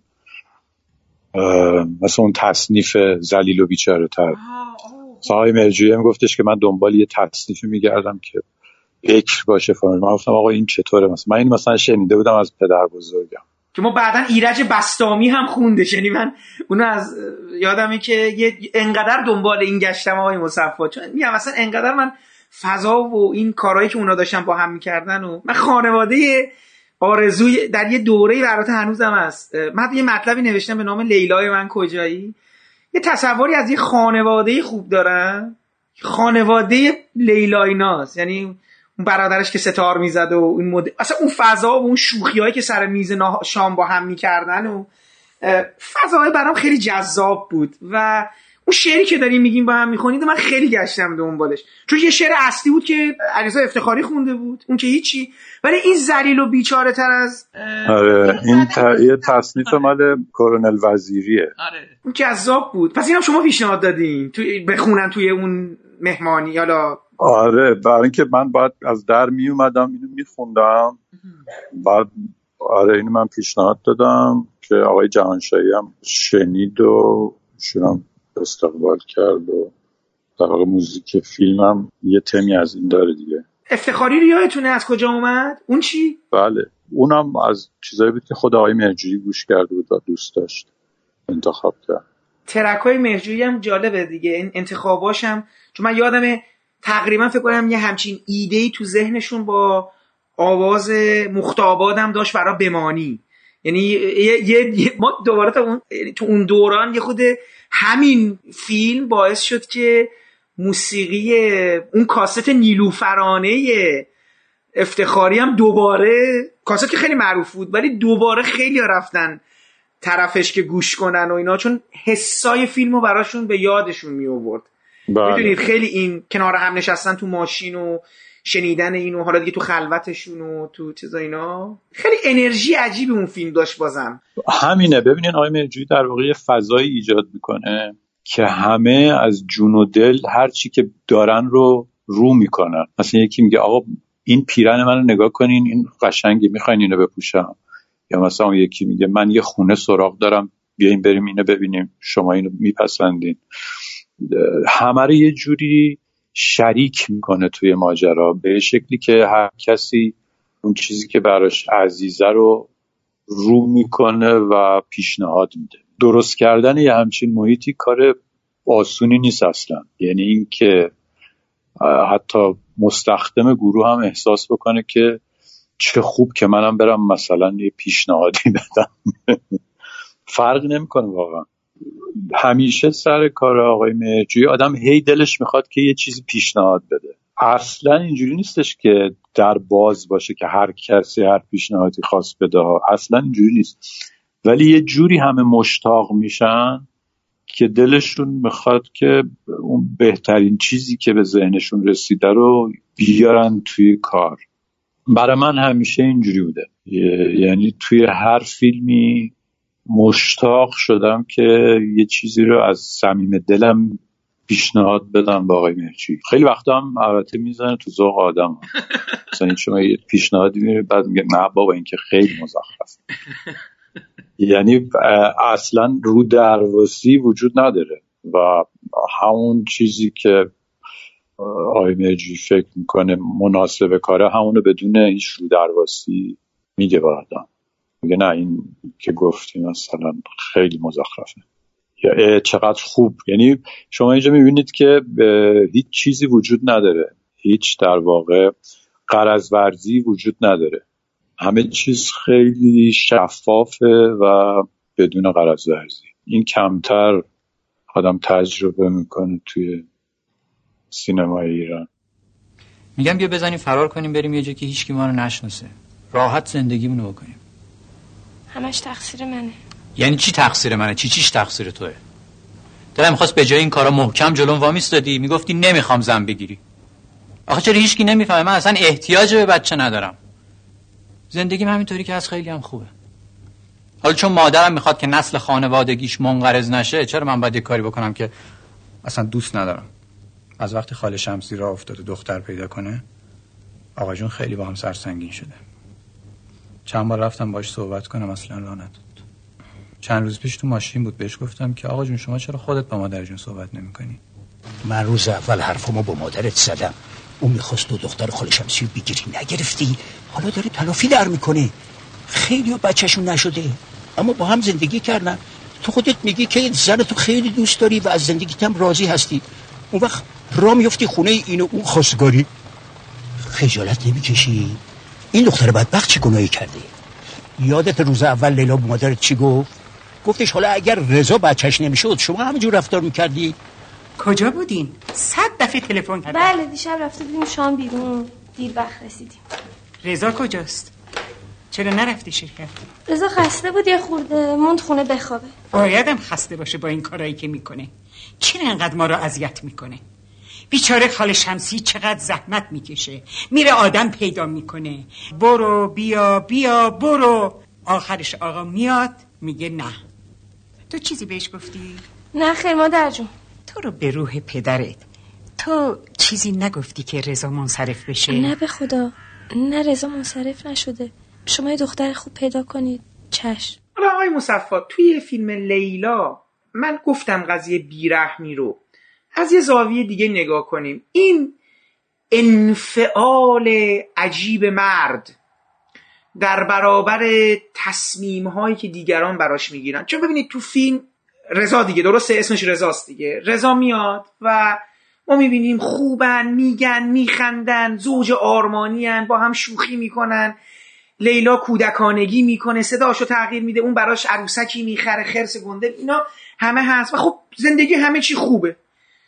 مادر رضا میاد آقا بچه دار بشین فلان بشین. حالا هیچ. بریم زن بگیریم. بعد من این انفعاله رو می‌خوام ببینم که این برای شما عذاب آور نبود که آقا این دوتا زوج جوون جایی که شورش می‌کنن دیگه کار از کار گذشته. یعنی جایی که دیگه لیلا میگه دیگه نمی‌تونم تحمل کنم و اون صدای خش خش خش خش لباس عروس عروسی که میاد تو خونه دیگه اونجا می‌زنه بیرون و بعد دیگه حالا فیلم میره به یه مسیر دیگه ای من این انفعال دوتا شخصیت یعنی حتی لیلا هم اول انگار براش بازیه. و اون زمان من یادم خیلی ها اینو می‌گفتن که این یعنی چی؟ اصلا زنه اصلا اون لحظه اول باید اخم بگیره به شوخی برگزار نکنه. یعنی چی اصلا این؟ این رابطه. شما خودتون در گفتگو با مهجویی با خانم حاتمی حالا با شریفینی و با هر کی که وارد یک گفتمانی گفتگویی می‌شدید درباره اینکه آقا لیلا داره چه کار می‌کنه با شخصیتاش با مردش با زنش حستون چی بود اون زمان یا الان که دوباره فاصله گرفتید ازش؟ خب بله برای ما این سختی که میگیم وجود داشت ولی خب همین تبدیل می‌شد به جالب بودن این ماجرا دیگه و چیزی که آدم متقاعد می‌کرد این بود که خب واقعا این اتفاقا خیلی جا افتاده. یعنی هر کسی همچین نمونه ای رو توی خانوادهش به یاد می آورد و با ارجاع به اون مجاب می‌شد که بله همچین چیزی شده مثلا. میشه. و خب این می‌تونه در واقع یه چیز پنهانی از اون کاراکتر رو برملا بکنه که در پشت این تسلیم شدن یک به قول شما رزالتی هم نهفته دیگه. یعنی اینکه مرد بدش نمیاد یه زن دومی هم بگیره. حالا کنه در ظاهر بگه که خب مجبوریم و تو هم که راضی و ما هم که مجبوریم و این کارو بکنه ولی اون پشت یک در واقع هوسرانی و رزالتی هم هست. آخه اصلا رضا اصلا آدم هوسرانی نبود. یعنی تو فیلم اصلا تصویری نیست دیگه. نیست آره ولی به حال یه چیزی اون پس پشت هم هست دیگه. یه چیزی آن زیر پنهانه به قول معروف درسته؟ بله بله. خب لیلا ب... من فکر کنم از اون فیلم بود که بازم خیلی از شما انرژی گرفته تا تا یعنی دیگه میدم دیگه حالا از اون به بعد خواستین دیگه بازی بکنید نه. ولی چون فیلم بعدی دوباره میره با برجویی میکس که یه پروژه خیلی قبلتر بود تا به عنوان فیلم بلند. ولی دختر دایی گم شدم همون زمان دیگه. درسته؟ یعنی بله. خب ببینید آیه مصفا دختر دایی گم شده یه جاییه که من, من احساس می‌کنم آی مهجویی بعد از درخت گلابی وارد یه جهان دیگه ای شد دنیاش. ولی احساس می‌کنم اون جایی که مهجویی دیگه رو ما داریم می‌بینیم از بمانی شروع میشه و دختردایی گم شده اتفاقا شاید در کنار میکس اون جاییه که ما یه مهجویی رو می‌بینیم که تصویری یعنی آنچه که رو پرده می‌بینی جنون آساتر از اون چیزیه که تو فیلم های قبلی می‌دیدی. شاید بگم مثلا اگر هامون یه جور جنون تحت کنترلی بود ولی مثلا چیزی که شما در دختردایی گم شده می‌بینی یه دیگه یه بعضی وقت نمی‌فهمی اصلا این فیلم چرا ساخته شد چرا انقدر دیوانوار این این اندازه رهایی و بیمرز بودن یا بیچها در یه معنای بیچارچوب بودن تو سینمای مهجویی اینجا خودشو در به نظر بهترین شکل خودش عیان کرد. میگم اینا رو من بعدا در نارنجی پوش در چه خوبه برگشت اینا می‌بینم. ولی بهترینش به نظرم تو دختر دایی گم شده بود که به نظرم اون دیوانگیش حتی یه جورایی به دیگه اینجا اون فلینی که میگن این سیرکوارگی در بهترین حالتش اینجا بروز کرد. بله. رابطه شما با دختر دایی گم شده چطور بود؟ دوباره کجا شد وارد این ماجرا شدید؟ من حقیقتش فکر می‌کنم بهترین فیلمی که خودم تا حالا توش بودم دختر دوی گم شده. خب خیلی جالب شد پس. و چیزی که لذت می بردم ازش همین احساس این بود که هم من این احساس آزادی رو می‌کردم هم می‌دیدم که آقای مرجویی داره از این احساس آزادی لذت می‌بره. یعنی احساس می‌کردم که اصلا مقید موفقیت تجاری یا هر نوع موفقیت شناخته شده فیلم نیست به شکل که مثلا ممکن توی فیلم های دیگه باشه. خب مثلا مهم بود که فیلم لیلا چقدر میفروشه. ولی اینجا این آزادی رو قشنگ آدم احساس می‌کرد و تو شریک می‌شد. و همین جنبه فلی نیواری که شما میگید به نظرم اوجش توی این فیلم بود. هیچ جور محاسبه ای آدم رو اذیت نمی‌کرد. هیچ جور ملاحظه ای آدم رو اذیت نمی‌کرد. یه شکل هیپیوار از آقای مهجوی تو ذهن من همیشه هست. بنا به مثلا عکس های دوران جوونی یا نمی‌دونم همون تصویری که از فیلم دایره مینا تو ذهنمه. اینجا شکل کامل اون تصویر ذهنی رو من قشنگ می‌دیدم. جوون هیپی که دلش می‌خواد آزاد آزاد اون کاری که دوست داره رو انجام بده. اینجوری بود قضیه برای من. بلوه بلوه. بلو بزن. بچه های بلوه بیا. مهد اومد. خوبه. حالا. علی جان حاضری؟ بایستا اون وسط. آسمون نگاه کن. نباید گرفته که غروب تو چشمات بیفته. نه نه نه اینجوری درست نیست اینجوری درست نیست نه نه این درست نیست. نباید گرفتگی غروب تو چشمات بیفته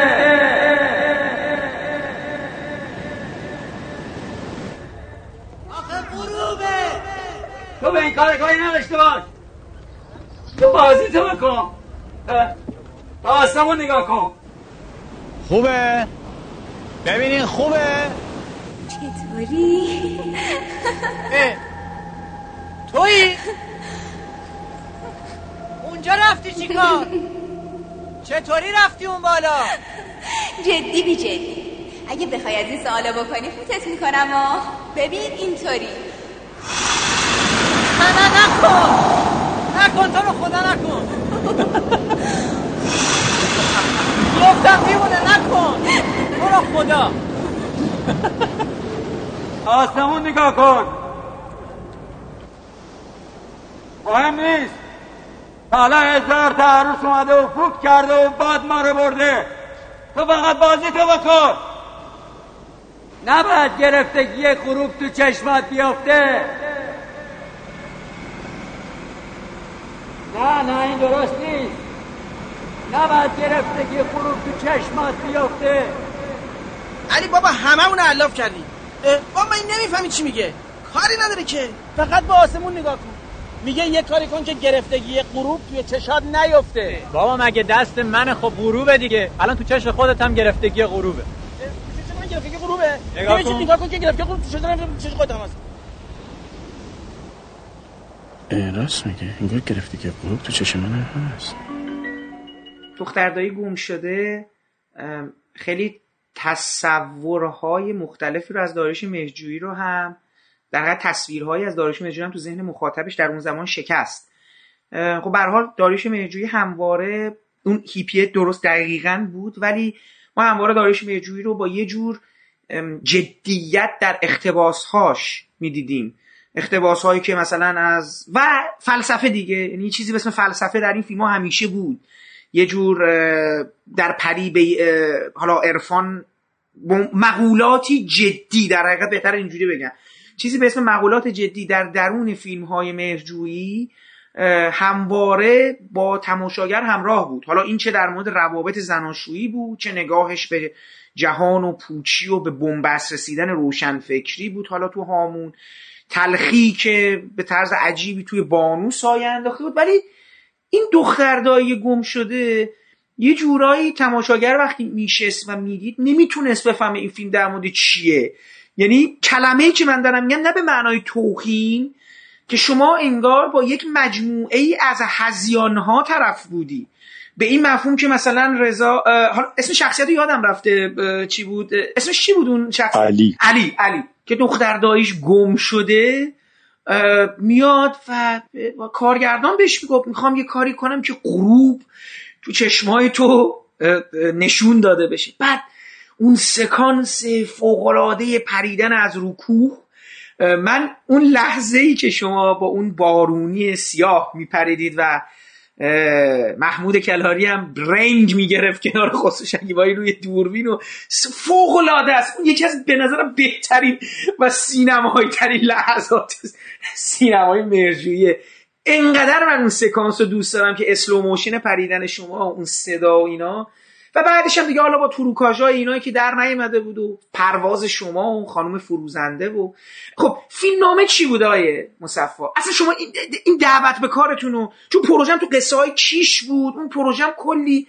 قصه شد تقوایی و مهرجویی و چیز تقوایی و بیضایی و مخمل باف و این بعد اصلا این فیلم چند پاره شد. یه مقدار برای ما توضیح میدین اصلا این مجموعه کیش و دختر دایی گم شده که اتفاقا دختر جای گم شدن از اون قانون خود فیلمم در تخطی کرد به معنا. قرار بود فیلم ها سی دقیقه اینا باشن. این فیلم شد 45 دقیقه. اصلا همه چی به هم ریخت.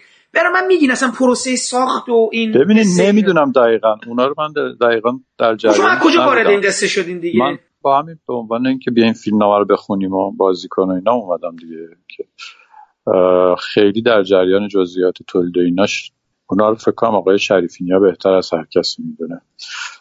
ولی همین احساس کنم که آقای مهرجویی تشخیص داد که این موقعیت مناسبیه برای اینکه اون چیزی که آدم دوست داره توش رها باشه و انقدر به همه جنبه های دیگه فکر نکنه بسازه.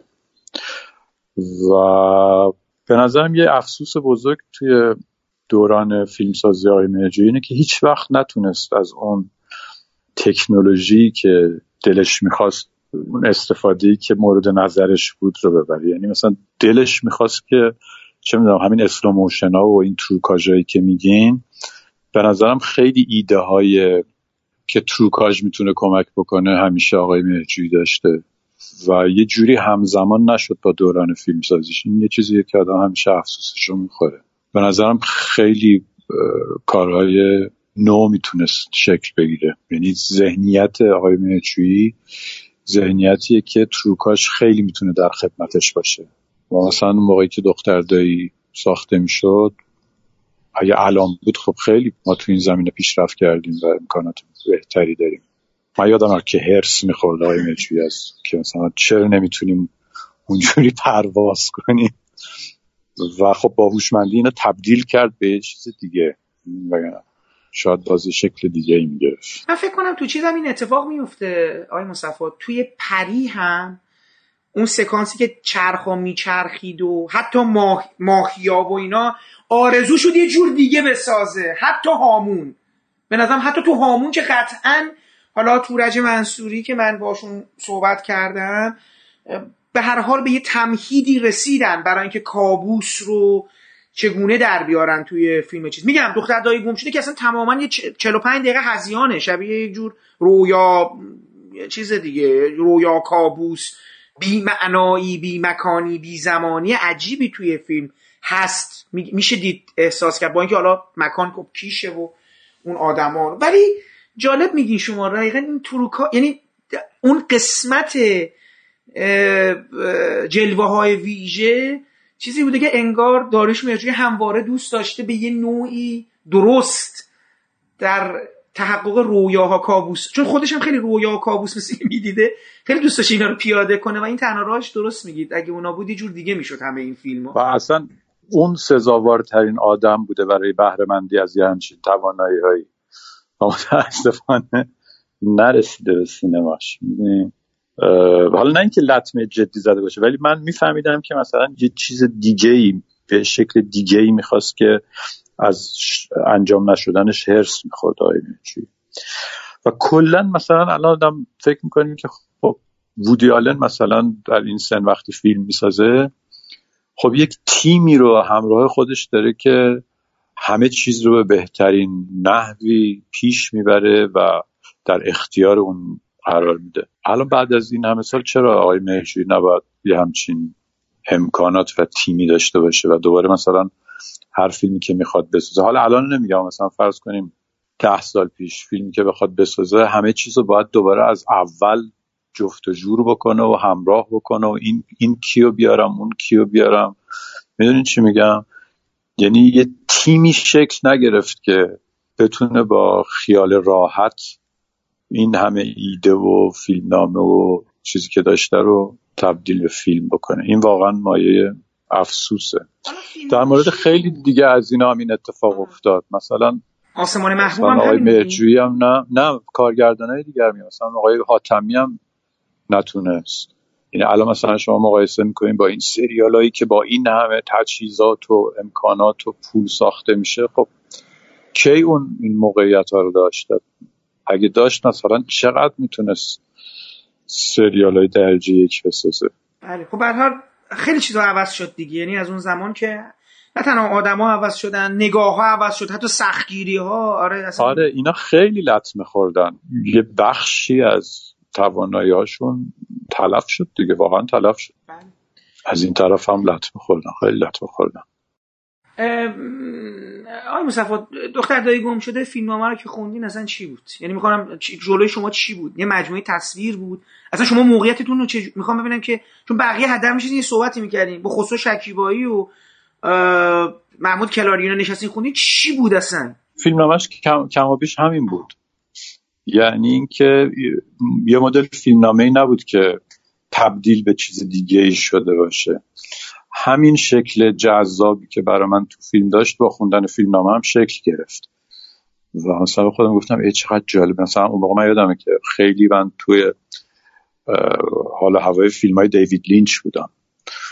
و این که میگم آقای مهرجویی همیشه از آدم جلوتره. خب من باید مثلا تسلط بیشتری میداشتم به خاطر اینکه مثلا از نسل جدیدتر بودم. ولی خب آقای مهرجویی رفته بود جلوتر دیگه. برای همین برای من خیلی جذاب. گفتم ای چقدر جالب آقای الان یه توجهی به دیوید لینچ هم داره. این چی میگم؟ یه توجهی به این شکل کار الان داره نشون یعنی دلش می‌خواد که خب مثلا اون امکاناتی که دیوید لینچ داشت و اون فیلم مثلا خب نداشت دیگه آقای این آدم از اینش افسوس می‌خوره. ولی ذهنیتش رو ورده بود جلو. می‌دونین چه میگم؟ یعنی همچنان باز هی نمی‌خواست هی بازم هامون بسازه هامون بسازه. این چیزی که خودش هم همش میگه. میگه خب هامونی که من ساختم دلم می‌خواد یه جور دیگه کار کنم یه چیز دیگه بسازم. و همیشه این تلاش رو داشته. می‌دونین؟ چیزی که قابل ستایشه اینه. آدم می‌تونه در مقام سازنده فیلم هامون همون پوزیشن رو حفظ بکنه و تا آخر به همون افتخار بکنه و دیگران رو مرعوب همون کار خودش بکنه. ولی حاضر نمیشه این کار بکنه. حتی به قیمت شکوندن اون تصویری که ساخته شده از خودش دلش می‌خواد یه کار دیگه ای بکنه. توی دختر دایی گم شده ما با یه مهجویی طرف بودیم که اصولا در تمام این مدت هم به نظر میاد دنبال یه همچین رهایی از قید و بند تعریف یک قصه مشخص یا یک نکته خاصی انگار داشت اجتناب می‌کرد یا دوست داشت این بهش دست بزنه. و به نظرم مثلا دختر دایی گم شده به یه نوعی شروع این ماجرا است. با اینکه یه نمونه هایی از این قضیه رو شما در یه اشل دیگه ای در هامون می‌بینی و حتی تو پری هم به یه نوعی می‌بینی این میزان حرکت و سیالیت توی تعریف یک حس و حال یک موضوع یک شرایط. من می‌خواستم ببینم که مواجهه خود شما با دختر دایی گم شده چطور بود؟ چون شما تو صحبت قبلیتون یه اشاره مختصری کردین که اتفاقا دختر دایی گم شده رو بیشتر از کارهای دیگه دوست دارید یا اصلا حضورتون رو در اون مجموعه واجد یه جور حس و حال خوبی می‌دونید. ممنون میشم یه مدار از دختر دایی گم شده بفرمایید. والا من تا اونجا که یادم میاد اون موقعی که آقای مرچوی ما رو صدا کردن و گفتن می‌خوام همچین فیلمی بسازم. خیلی به نظر می اومد که از همه نظر حالشون خوب بود خیلی سر ذوق بودن. به نظر می اومد که یه موقعیتی بود برای اینکه فیلمی که دلشون می‌خواد رو بدون محاسبات فروش یا مثلا نمی‌دونم گرفتاریایی که همیشه برای همه فیلم های دیگه بود که آیا مثلا سرمایه این فیلم از کجا تامین میشه؟ آیا مثلا پولش برمیگرده؟ من وارد این جزئیات نبودم اما احساس می‌کردم که یک خلاصی توی کاره و دارن به خودشون این آزادی رو میدن که اونجوری که دلشون می‌خواد بدون محاسبات معمول فیلم بسازن. که قبلا هم این کار می‌کردم ولی اینجا قشنگ ما به عنوان کسایی که باشون کار می‌کردیم این رو حس می‌کردیم. که خود آقای مهرجویی داشت واقعا لذت می‌برد. و خب مثلا سر کارهای دیگه خیلی می‌دیدیم که خیلی جا اعصابش خورد می‌شد هرس می‌خورد ولی اینجا یک آرامش خاصی داشت و همه گروه هم این آرامش رو داشتن. انگار همه اومده بودن به یک مهمونی یا همه رفته بودیم کیش برای اینکه تفریح بکنیم و از کار واقعا لذت ببریم. چون همیشه اینجوری که نیست. همیشه کار پر از اعصاب خوردی و پر از محدودیت و درگیری و کارهایی که آدم می‌خواد بکنه به سختی انجام میشه. اینجا اینجوری نبود. اینجا خیلی گروه شاداب و در واقع رها بود. و من مثلا خودم حس کردم که آقای مرجی داره سعی می‌کنه که به یک شکل جدیدی از خواستهاش برسه. یعنی انگار که دلش می‌خواست یک زبان جدیدی رو تجربه بکنه. این در واقع رهایی برای من به عنوان یکی از عوامل فیلمم خیلی ملموس بود و خیلی لذت بخش آیه مصفا کلا این فیلمنامه ای که شما میخوندید چون من با آقای خرقه پوشم صحبت کردم گفتن که فیلمنامه خب قرار بود فیلم کوتاه بشه. بعد این یواش یواش خیلی بلند شد. تو اون مجموعه قصه های کیش قرار بود چند تا از کارگردان های بزرگ سینمای ایران فیلم رو بسازن. خب آقای تقوایی و مخملباف و جلیلی و بیزایی ساختن. بعد این فیلمه نشد شد بعد اصلا دوباره اینو دو قسمت کردن. شدش فیلم خانم بنی اعتماد فیلم های مهرجویی و دوباره یه دونه دیگه اون تست دموکراسی فکر می‌کنم حدس می‌زنم تست دموکراسی مخمل هم دوباره اضافه بشد به اینو. حالا این می‌خوام بگم این فیلم بعد اصلا خود این دوباره یه فیلم مستقل شد و اومد بیرون و اینا. این جریان چطور بود؟ شما در جریان کل این بالا پایین شدن ساخت فیلم بودی؟ نه من در جریان این ماجراها نبودم. من خیلی. این جزئیات رو نمی‌دونستم. نه. پس این شما دیگه رفتیم برای اینکه این کار رو انجام بدید خب فیلم نامه چی بود آیه مصطفی یعنی دقیقا مواجهه خودتون حالا جدا از اینکه حال مهرجویی چطور بود برداشتتون خانشتون از فیلم نامه چی بود؟ ببینید فیلم نامه هم این آزادی که میگم داشت. یعنی یه شکل قطعی خیلی از پیش نوشته شده مثل بقیه فیلم ها نبود. توش یه فیلم نامه خیلی کم حجمی بود و معلوم بود که چیزها برای اینکه به گروه انتقال پیدا بکنه به شکل مختصر نوشته شده و بقیهش توی ذهن آقای مهجویی بود. معلوم بود که دوست دارن این رو یه خورده همچنان که کار داره پیش میره و ساخته میشه تغییرش بدن.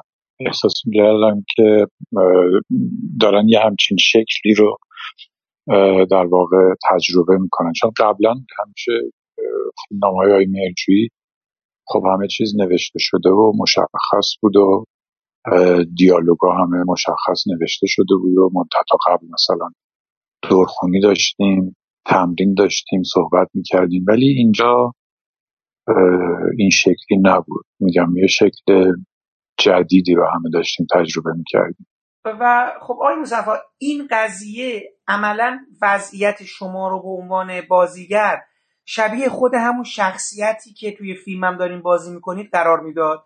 یعنی اینکه خسرو شکیبایی به عنوان کارگردان مدام از بازیگرش اون بالا می‌خواد که یه جوری نگاه کن که غروب تو ششات نیفته و اون بازیگرم دقیقا نمی‌دونه که چه کار باید بکنه. که این غروب تو چشاش نیفته و دقیقا چی کار باید یعنی کارگردان چی می‌خواد و اون پایین داره چی میگذره و و انقدرم به قول انگلیسی ها فراستریتد میشه انقدر خسته و فرسوده میشه که جان از بدنش میره و حداقل به راه به این خیال می‌بره.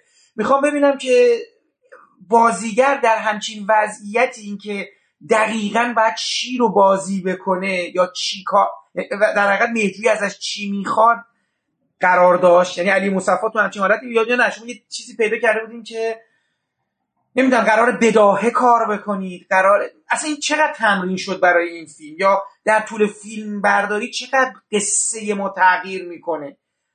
ببینید همونطور که گفتم تمرین نداشتیم قبلش. و من فهمیده بودم که آقای مرچوی همین سر به هوایی و بیخیالی و در واقع هپرتی بودن این آدم رو می‌خواد. که داری یه فیلمی رو بازی می‌کنه ولی اصلا حواسش یه دیگه است. و بقیه عوامل اون فیلمی هم که آقای شکیبایی داشت میساخت همین وضعیتی داشت. این تنها کسی که داشت هرس می‌خورد کارگردان بود آقای شکیبایی بود. بقیه گروه همه پی تفریح و مسائل شخصی خودشون بودن. می‌رفتن اونور خرید می‌کردن یا همون وضعیتی که باز دوباره کارگردان توی این فیلم میکس هم داشت تا حدی.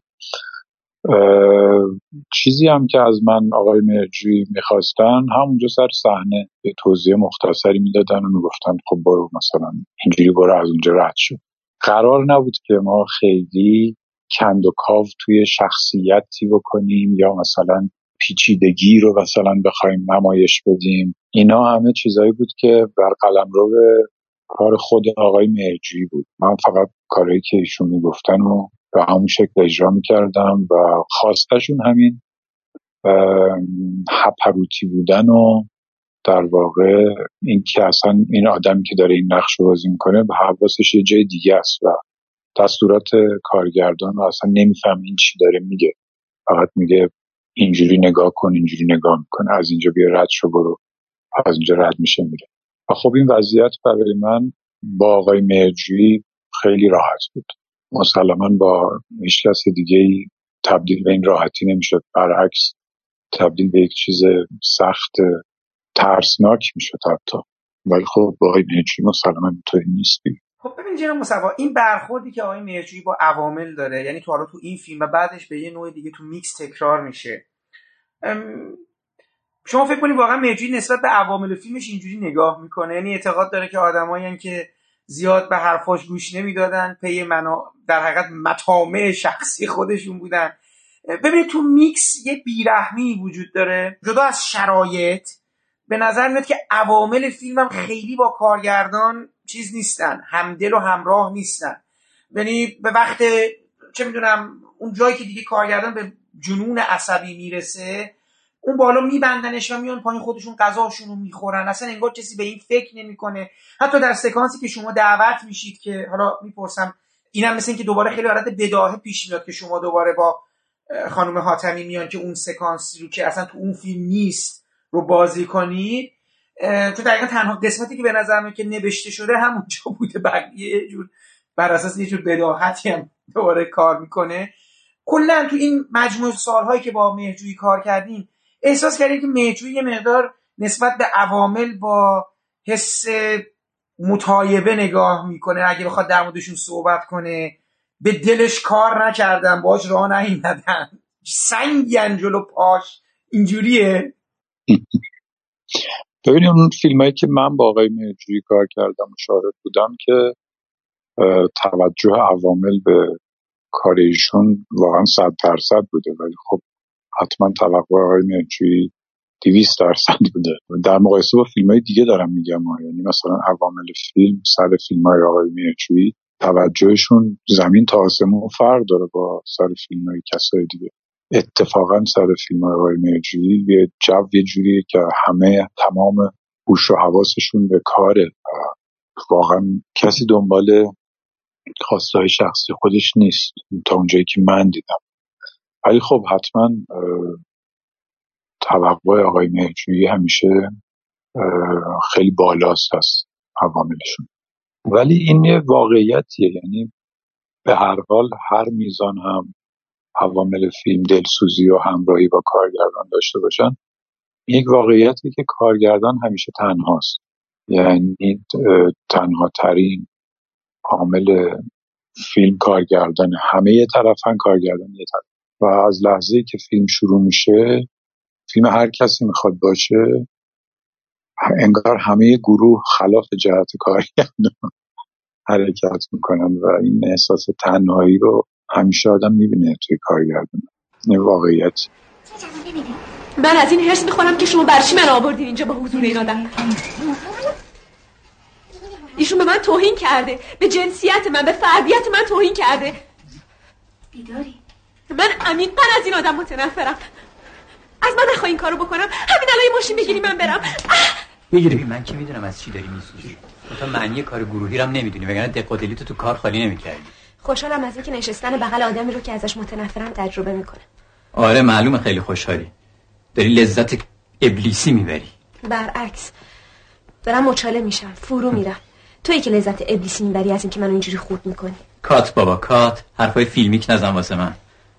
من می‌تونستم توی کار حالتو بگیرم. دق و دلیمو خالی کنم. منتها تحمل کردم. فقط برای اینکه فیلم خسرو بود. دو ماه تموم تحمل کردم. تو منو تحمل کردی؟ بله. توی که برگشتی روز سوم میگی ایشون بینیشون باد داره جلو همه. من کی گفتم بینیشون باد داره؟ گفتم دماغش تیز نیمرخش بد میفته فقط برای اینکه تصویرت بهتر بیفته. دماغ تو به من ربطی نداره. یه گوی خوردیم اومدیم سر این فیلم. باید تمومش کنیم. تو خوردی نه من. من به خاطر رضا اینجا آره فهمیدم با رضای پنج من پش پنج من کشک صحبت کردی. قول نقش اول فیلم بعدی رو بهت داده یا گفته تو تیتراژ اسمت اول می‌ذاره؟ چرا هر وقت مقابل شخصیت من کم میاری پای یکی دیگر می‌کشی وسط؟ اوی بچه برو. باز مشکلتون نتونستین حل کنیم ما رو دراز کردیم بابا عجب آدمی از ایشون خودتون رو لوس نکنیم پشت بریم بگیریم بابا صحنه رو. خیالتون راحت شد؟ به نظر میاد فیلم میکس از تو دل فیلم دختر دایی گم شده در اومده یا به هر حال هر دو ایده در یک زمان شکل گرفته. من با آقای خرق پوش که داشتم صحبت می‌کردم. ایشون فرمودن که گویا در ابتدای ام حالا جدا از اینکه این ایده ساخت یک فیلم از مسائب فیلم سازی یا در حقیقت میشه گفت مسائب آنچه که بر مهجویی رفته در اون سالهای دور و تا خود حالا بعدهاش به هنگام فیلم ها به رسوندن جشنواره و چه و چه و چه قرار بود فیلمی که روی در حقیقت اون عوامل دارن می‌سازن همون فیلم دختردای گم شده باشه. کما اینکه خسرو شکیبایی در هر دو فیلم نقش کارگردان رو داره بازی می‌کنه. می‌خوام ببینم که شما از چه جایی در میکس دعوت شدید؟ چرا اینو می‌پرسم؟ بخاطر اسم شما توی گروه تو عنوان بندی جز عوامل کارگردانی هم اومده. مثل اینکه پس یه نقش برای دعوت برای اون سکانس خاص دعوایی که حالا بین دو بازیگر رخ داده. به نظر می که نقشی جدا یعنی بیشتر از بازیگر هم اینجا دیگه پیدا کردید. به عنوان جزء دستیار کارگردانی عوامل کارگردانی اسمتون اومده تو عنوان بدی بفرمایید که میکس چطور بود و چجور یعنی کجا با موضوع قرار شد در هم بیامیزید و بقیهش بفرمایید. بله. من بعد از فیلم لیلا حتی قبل از فیلم لیلا همیشه از آقای مهرجویی می‌خواستم که یه جوری بیام پشت دوربین. و توی معاشرت های محدودی که باشون داشتم خب مثلا یه موقعی دلم میخواستش که فیلم نام نوشتن یاد بگیرم یا اقتباس رو یاد بگیرم. گاهی وقت مثلا شاید داستانی می نوشتم می‌دادم آقای مهرجویی میخوندم. و همچین خواسته رو ازشون داشتم. آقای مهرجویی هم یه کارایی رو می‌دادم من بکنم. مثلا دیگه از جزئی ترین کارات و کارهای دیگه که فکر می‌کردم من می‌تونم انجام بدم شرکت می‌کردم توی پروسه ساخت فیلم. اصلا یه موقع که ارشاد فیلم نامه ها رو باید ضبط می‌کردن و میفرستادن برای یه آقای روحانی که نابینا بود و فیلم نامه ها رو گوش می‌کرد برای اینکه مجوز بدن. مثلا من یادم فیلم نامه اگه اشتباه نکنم فیلم نامه لیلا رو من خوندم که بردن دادن. مجوزش رو بگیرن. از همه کارهای پراکنده که دوست داشتم انجام بدم. فیلم میکس هم همینطوری بود. البته خب توی میکس من خواستم که اسم منو بزنم توی گروه و اینکه دلم می‌خواست یه رزومه برای خودم درست کنم که برم مجوز ساخت فیلم بگیرم. اون نقش واقعی رو توی گروه کارگردانی نداشتم. ولی خب همیشه سر صحنه آقای نجی آدما هر کاری از دستشون بر بیاد انجام میدن مثلا از سر پری هم یادم که یه کمکهایی به گروه کارگردانی می‌کردم سر فیلم های دیگه هم همینطور. سر فیلم میکس اون صحنه ای که ما داشتیم من و خانم حاتمی یه در واقع مضمون کلی دیالوگی که باید ما اجرا کردیم و آقای مهجی به ما گفت و از ما خواستش که توی همون چارچوبی که دارن میگن ما اجرا بکنیم و ما هم کار کردیم. نشستیم دیالوگا رو با هم دیگه یه در رفتیم و بعدم اجرا کردیم. و باز دوباره درست میگین این رهایی که توی دختردایی خب تو میکس هم بود و جذابیت پشت صحنه فیلمی که داره ساخته میشه سر همه فیلم ها هست. سر خیلی از فیلم ها خیلی زیاد فیلم هایی هستن که پشت صحنهشون به مراتب جذابتر از خود فیلمه.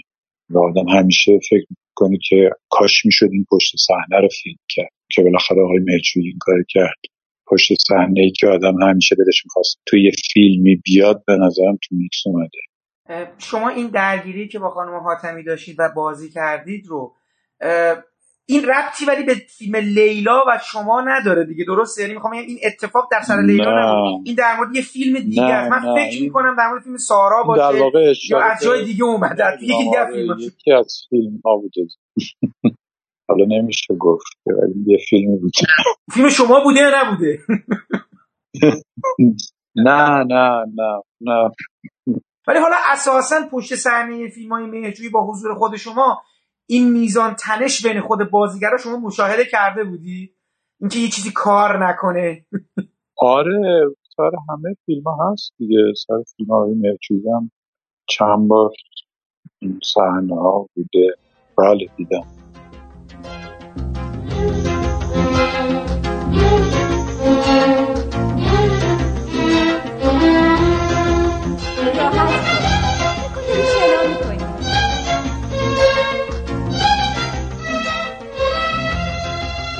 این پادکست هم همینجا به پایان می‌رسه و من امیدوارم صحبت های آقای علی مصفا درباره بخشی از همکاری هاشون با داریوش مهرجویی برای شما مفید و شنیدنی بوده باشه.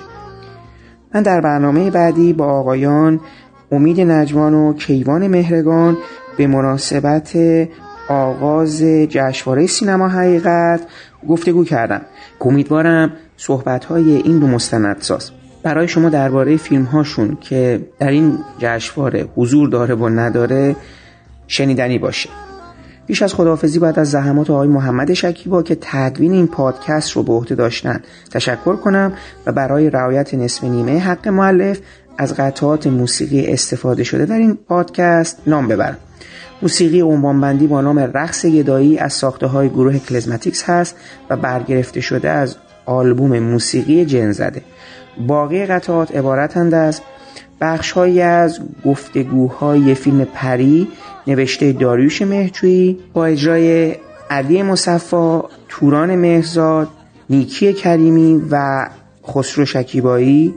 بخشهایی از موسیقی متن فیلم پری ساخته کیوان جهانشاهی. بخشهایی از گفتگوهای فیلم لیلا نوشته داریوش مهجویی با اجرای علی مصفا، لیلا حاتمی، جمیله شیخی و امیر پایور. بخشهایی از گفتگوهای فیلم دختردایی گم شده نوشته داریوش مهجویی و وحیده محمدی فر با اجرای علی مصفا، نگار فروزنده، خسرو شکیبایی، محمد رضا شریفی نیا و محمود کلاری. بخشهایی از گفتگوهای فیلم میکس نوشته داریوش مهجویی با اجرای علی مصفا، محمد رضا شریفی نیا و لیلا حاتمی. بخشهایی از موسیقی متن فیلم دختردایی گم شده. ساخته ناصر چشمازر با الهام از آثاری از انوشیروان روحانی. و من برای پایان این پادکست هم قطعه بهشت یاد از ساخته های عباس خوشدل با شعری از قیصر امینپور و با صدای علیرضا افتخاری.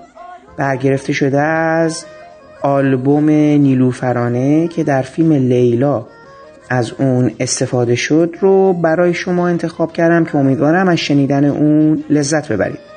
تا برنامه بعدی ابدیت و یک روز. و شنیدن صحبت های آقایان امید نجوان و کیوان مهرگان.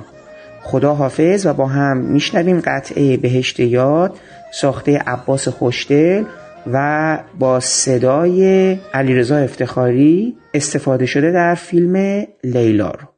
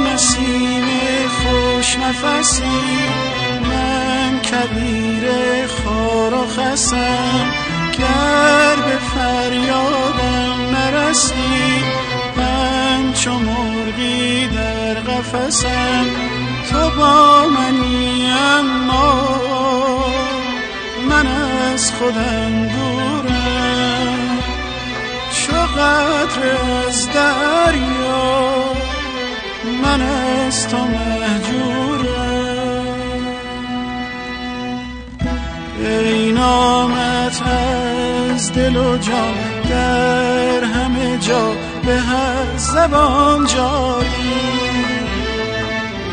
عطر پاک نفست سبز و رها از آسمان جاری. نور یادت همه شب در دل ما چو کشان جاری.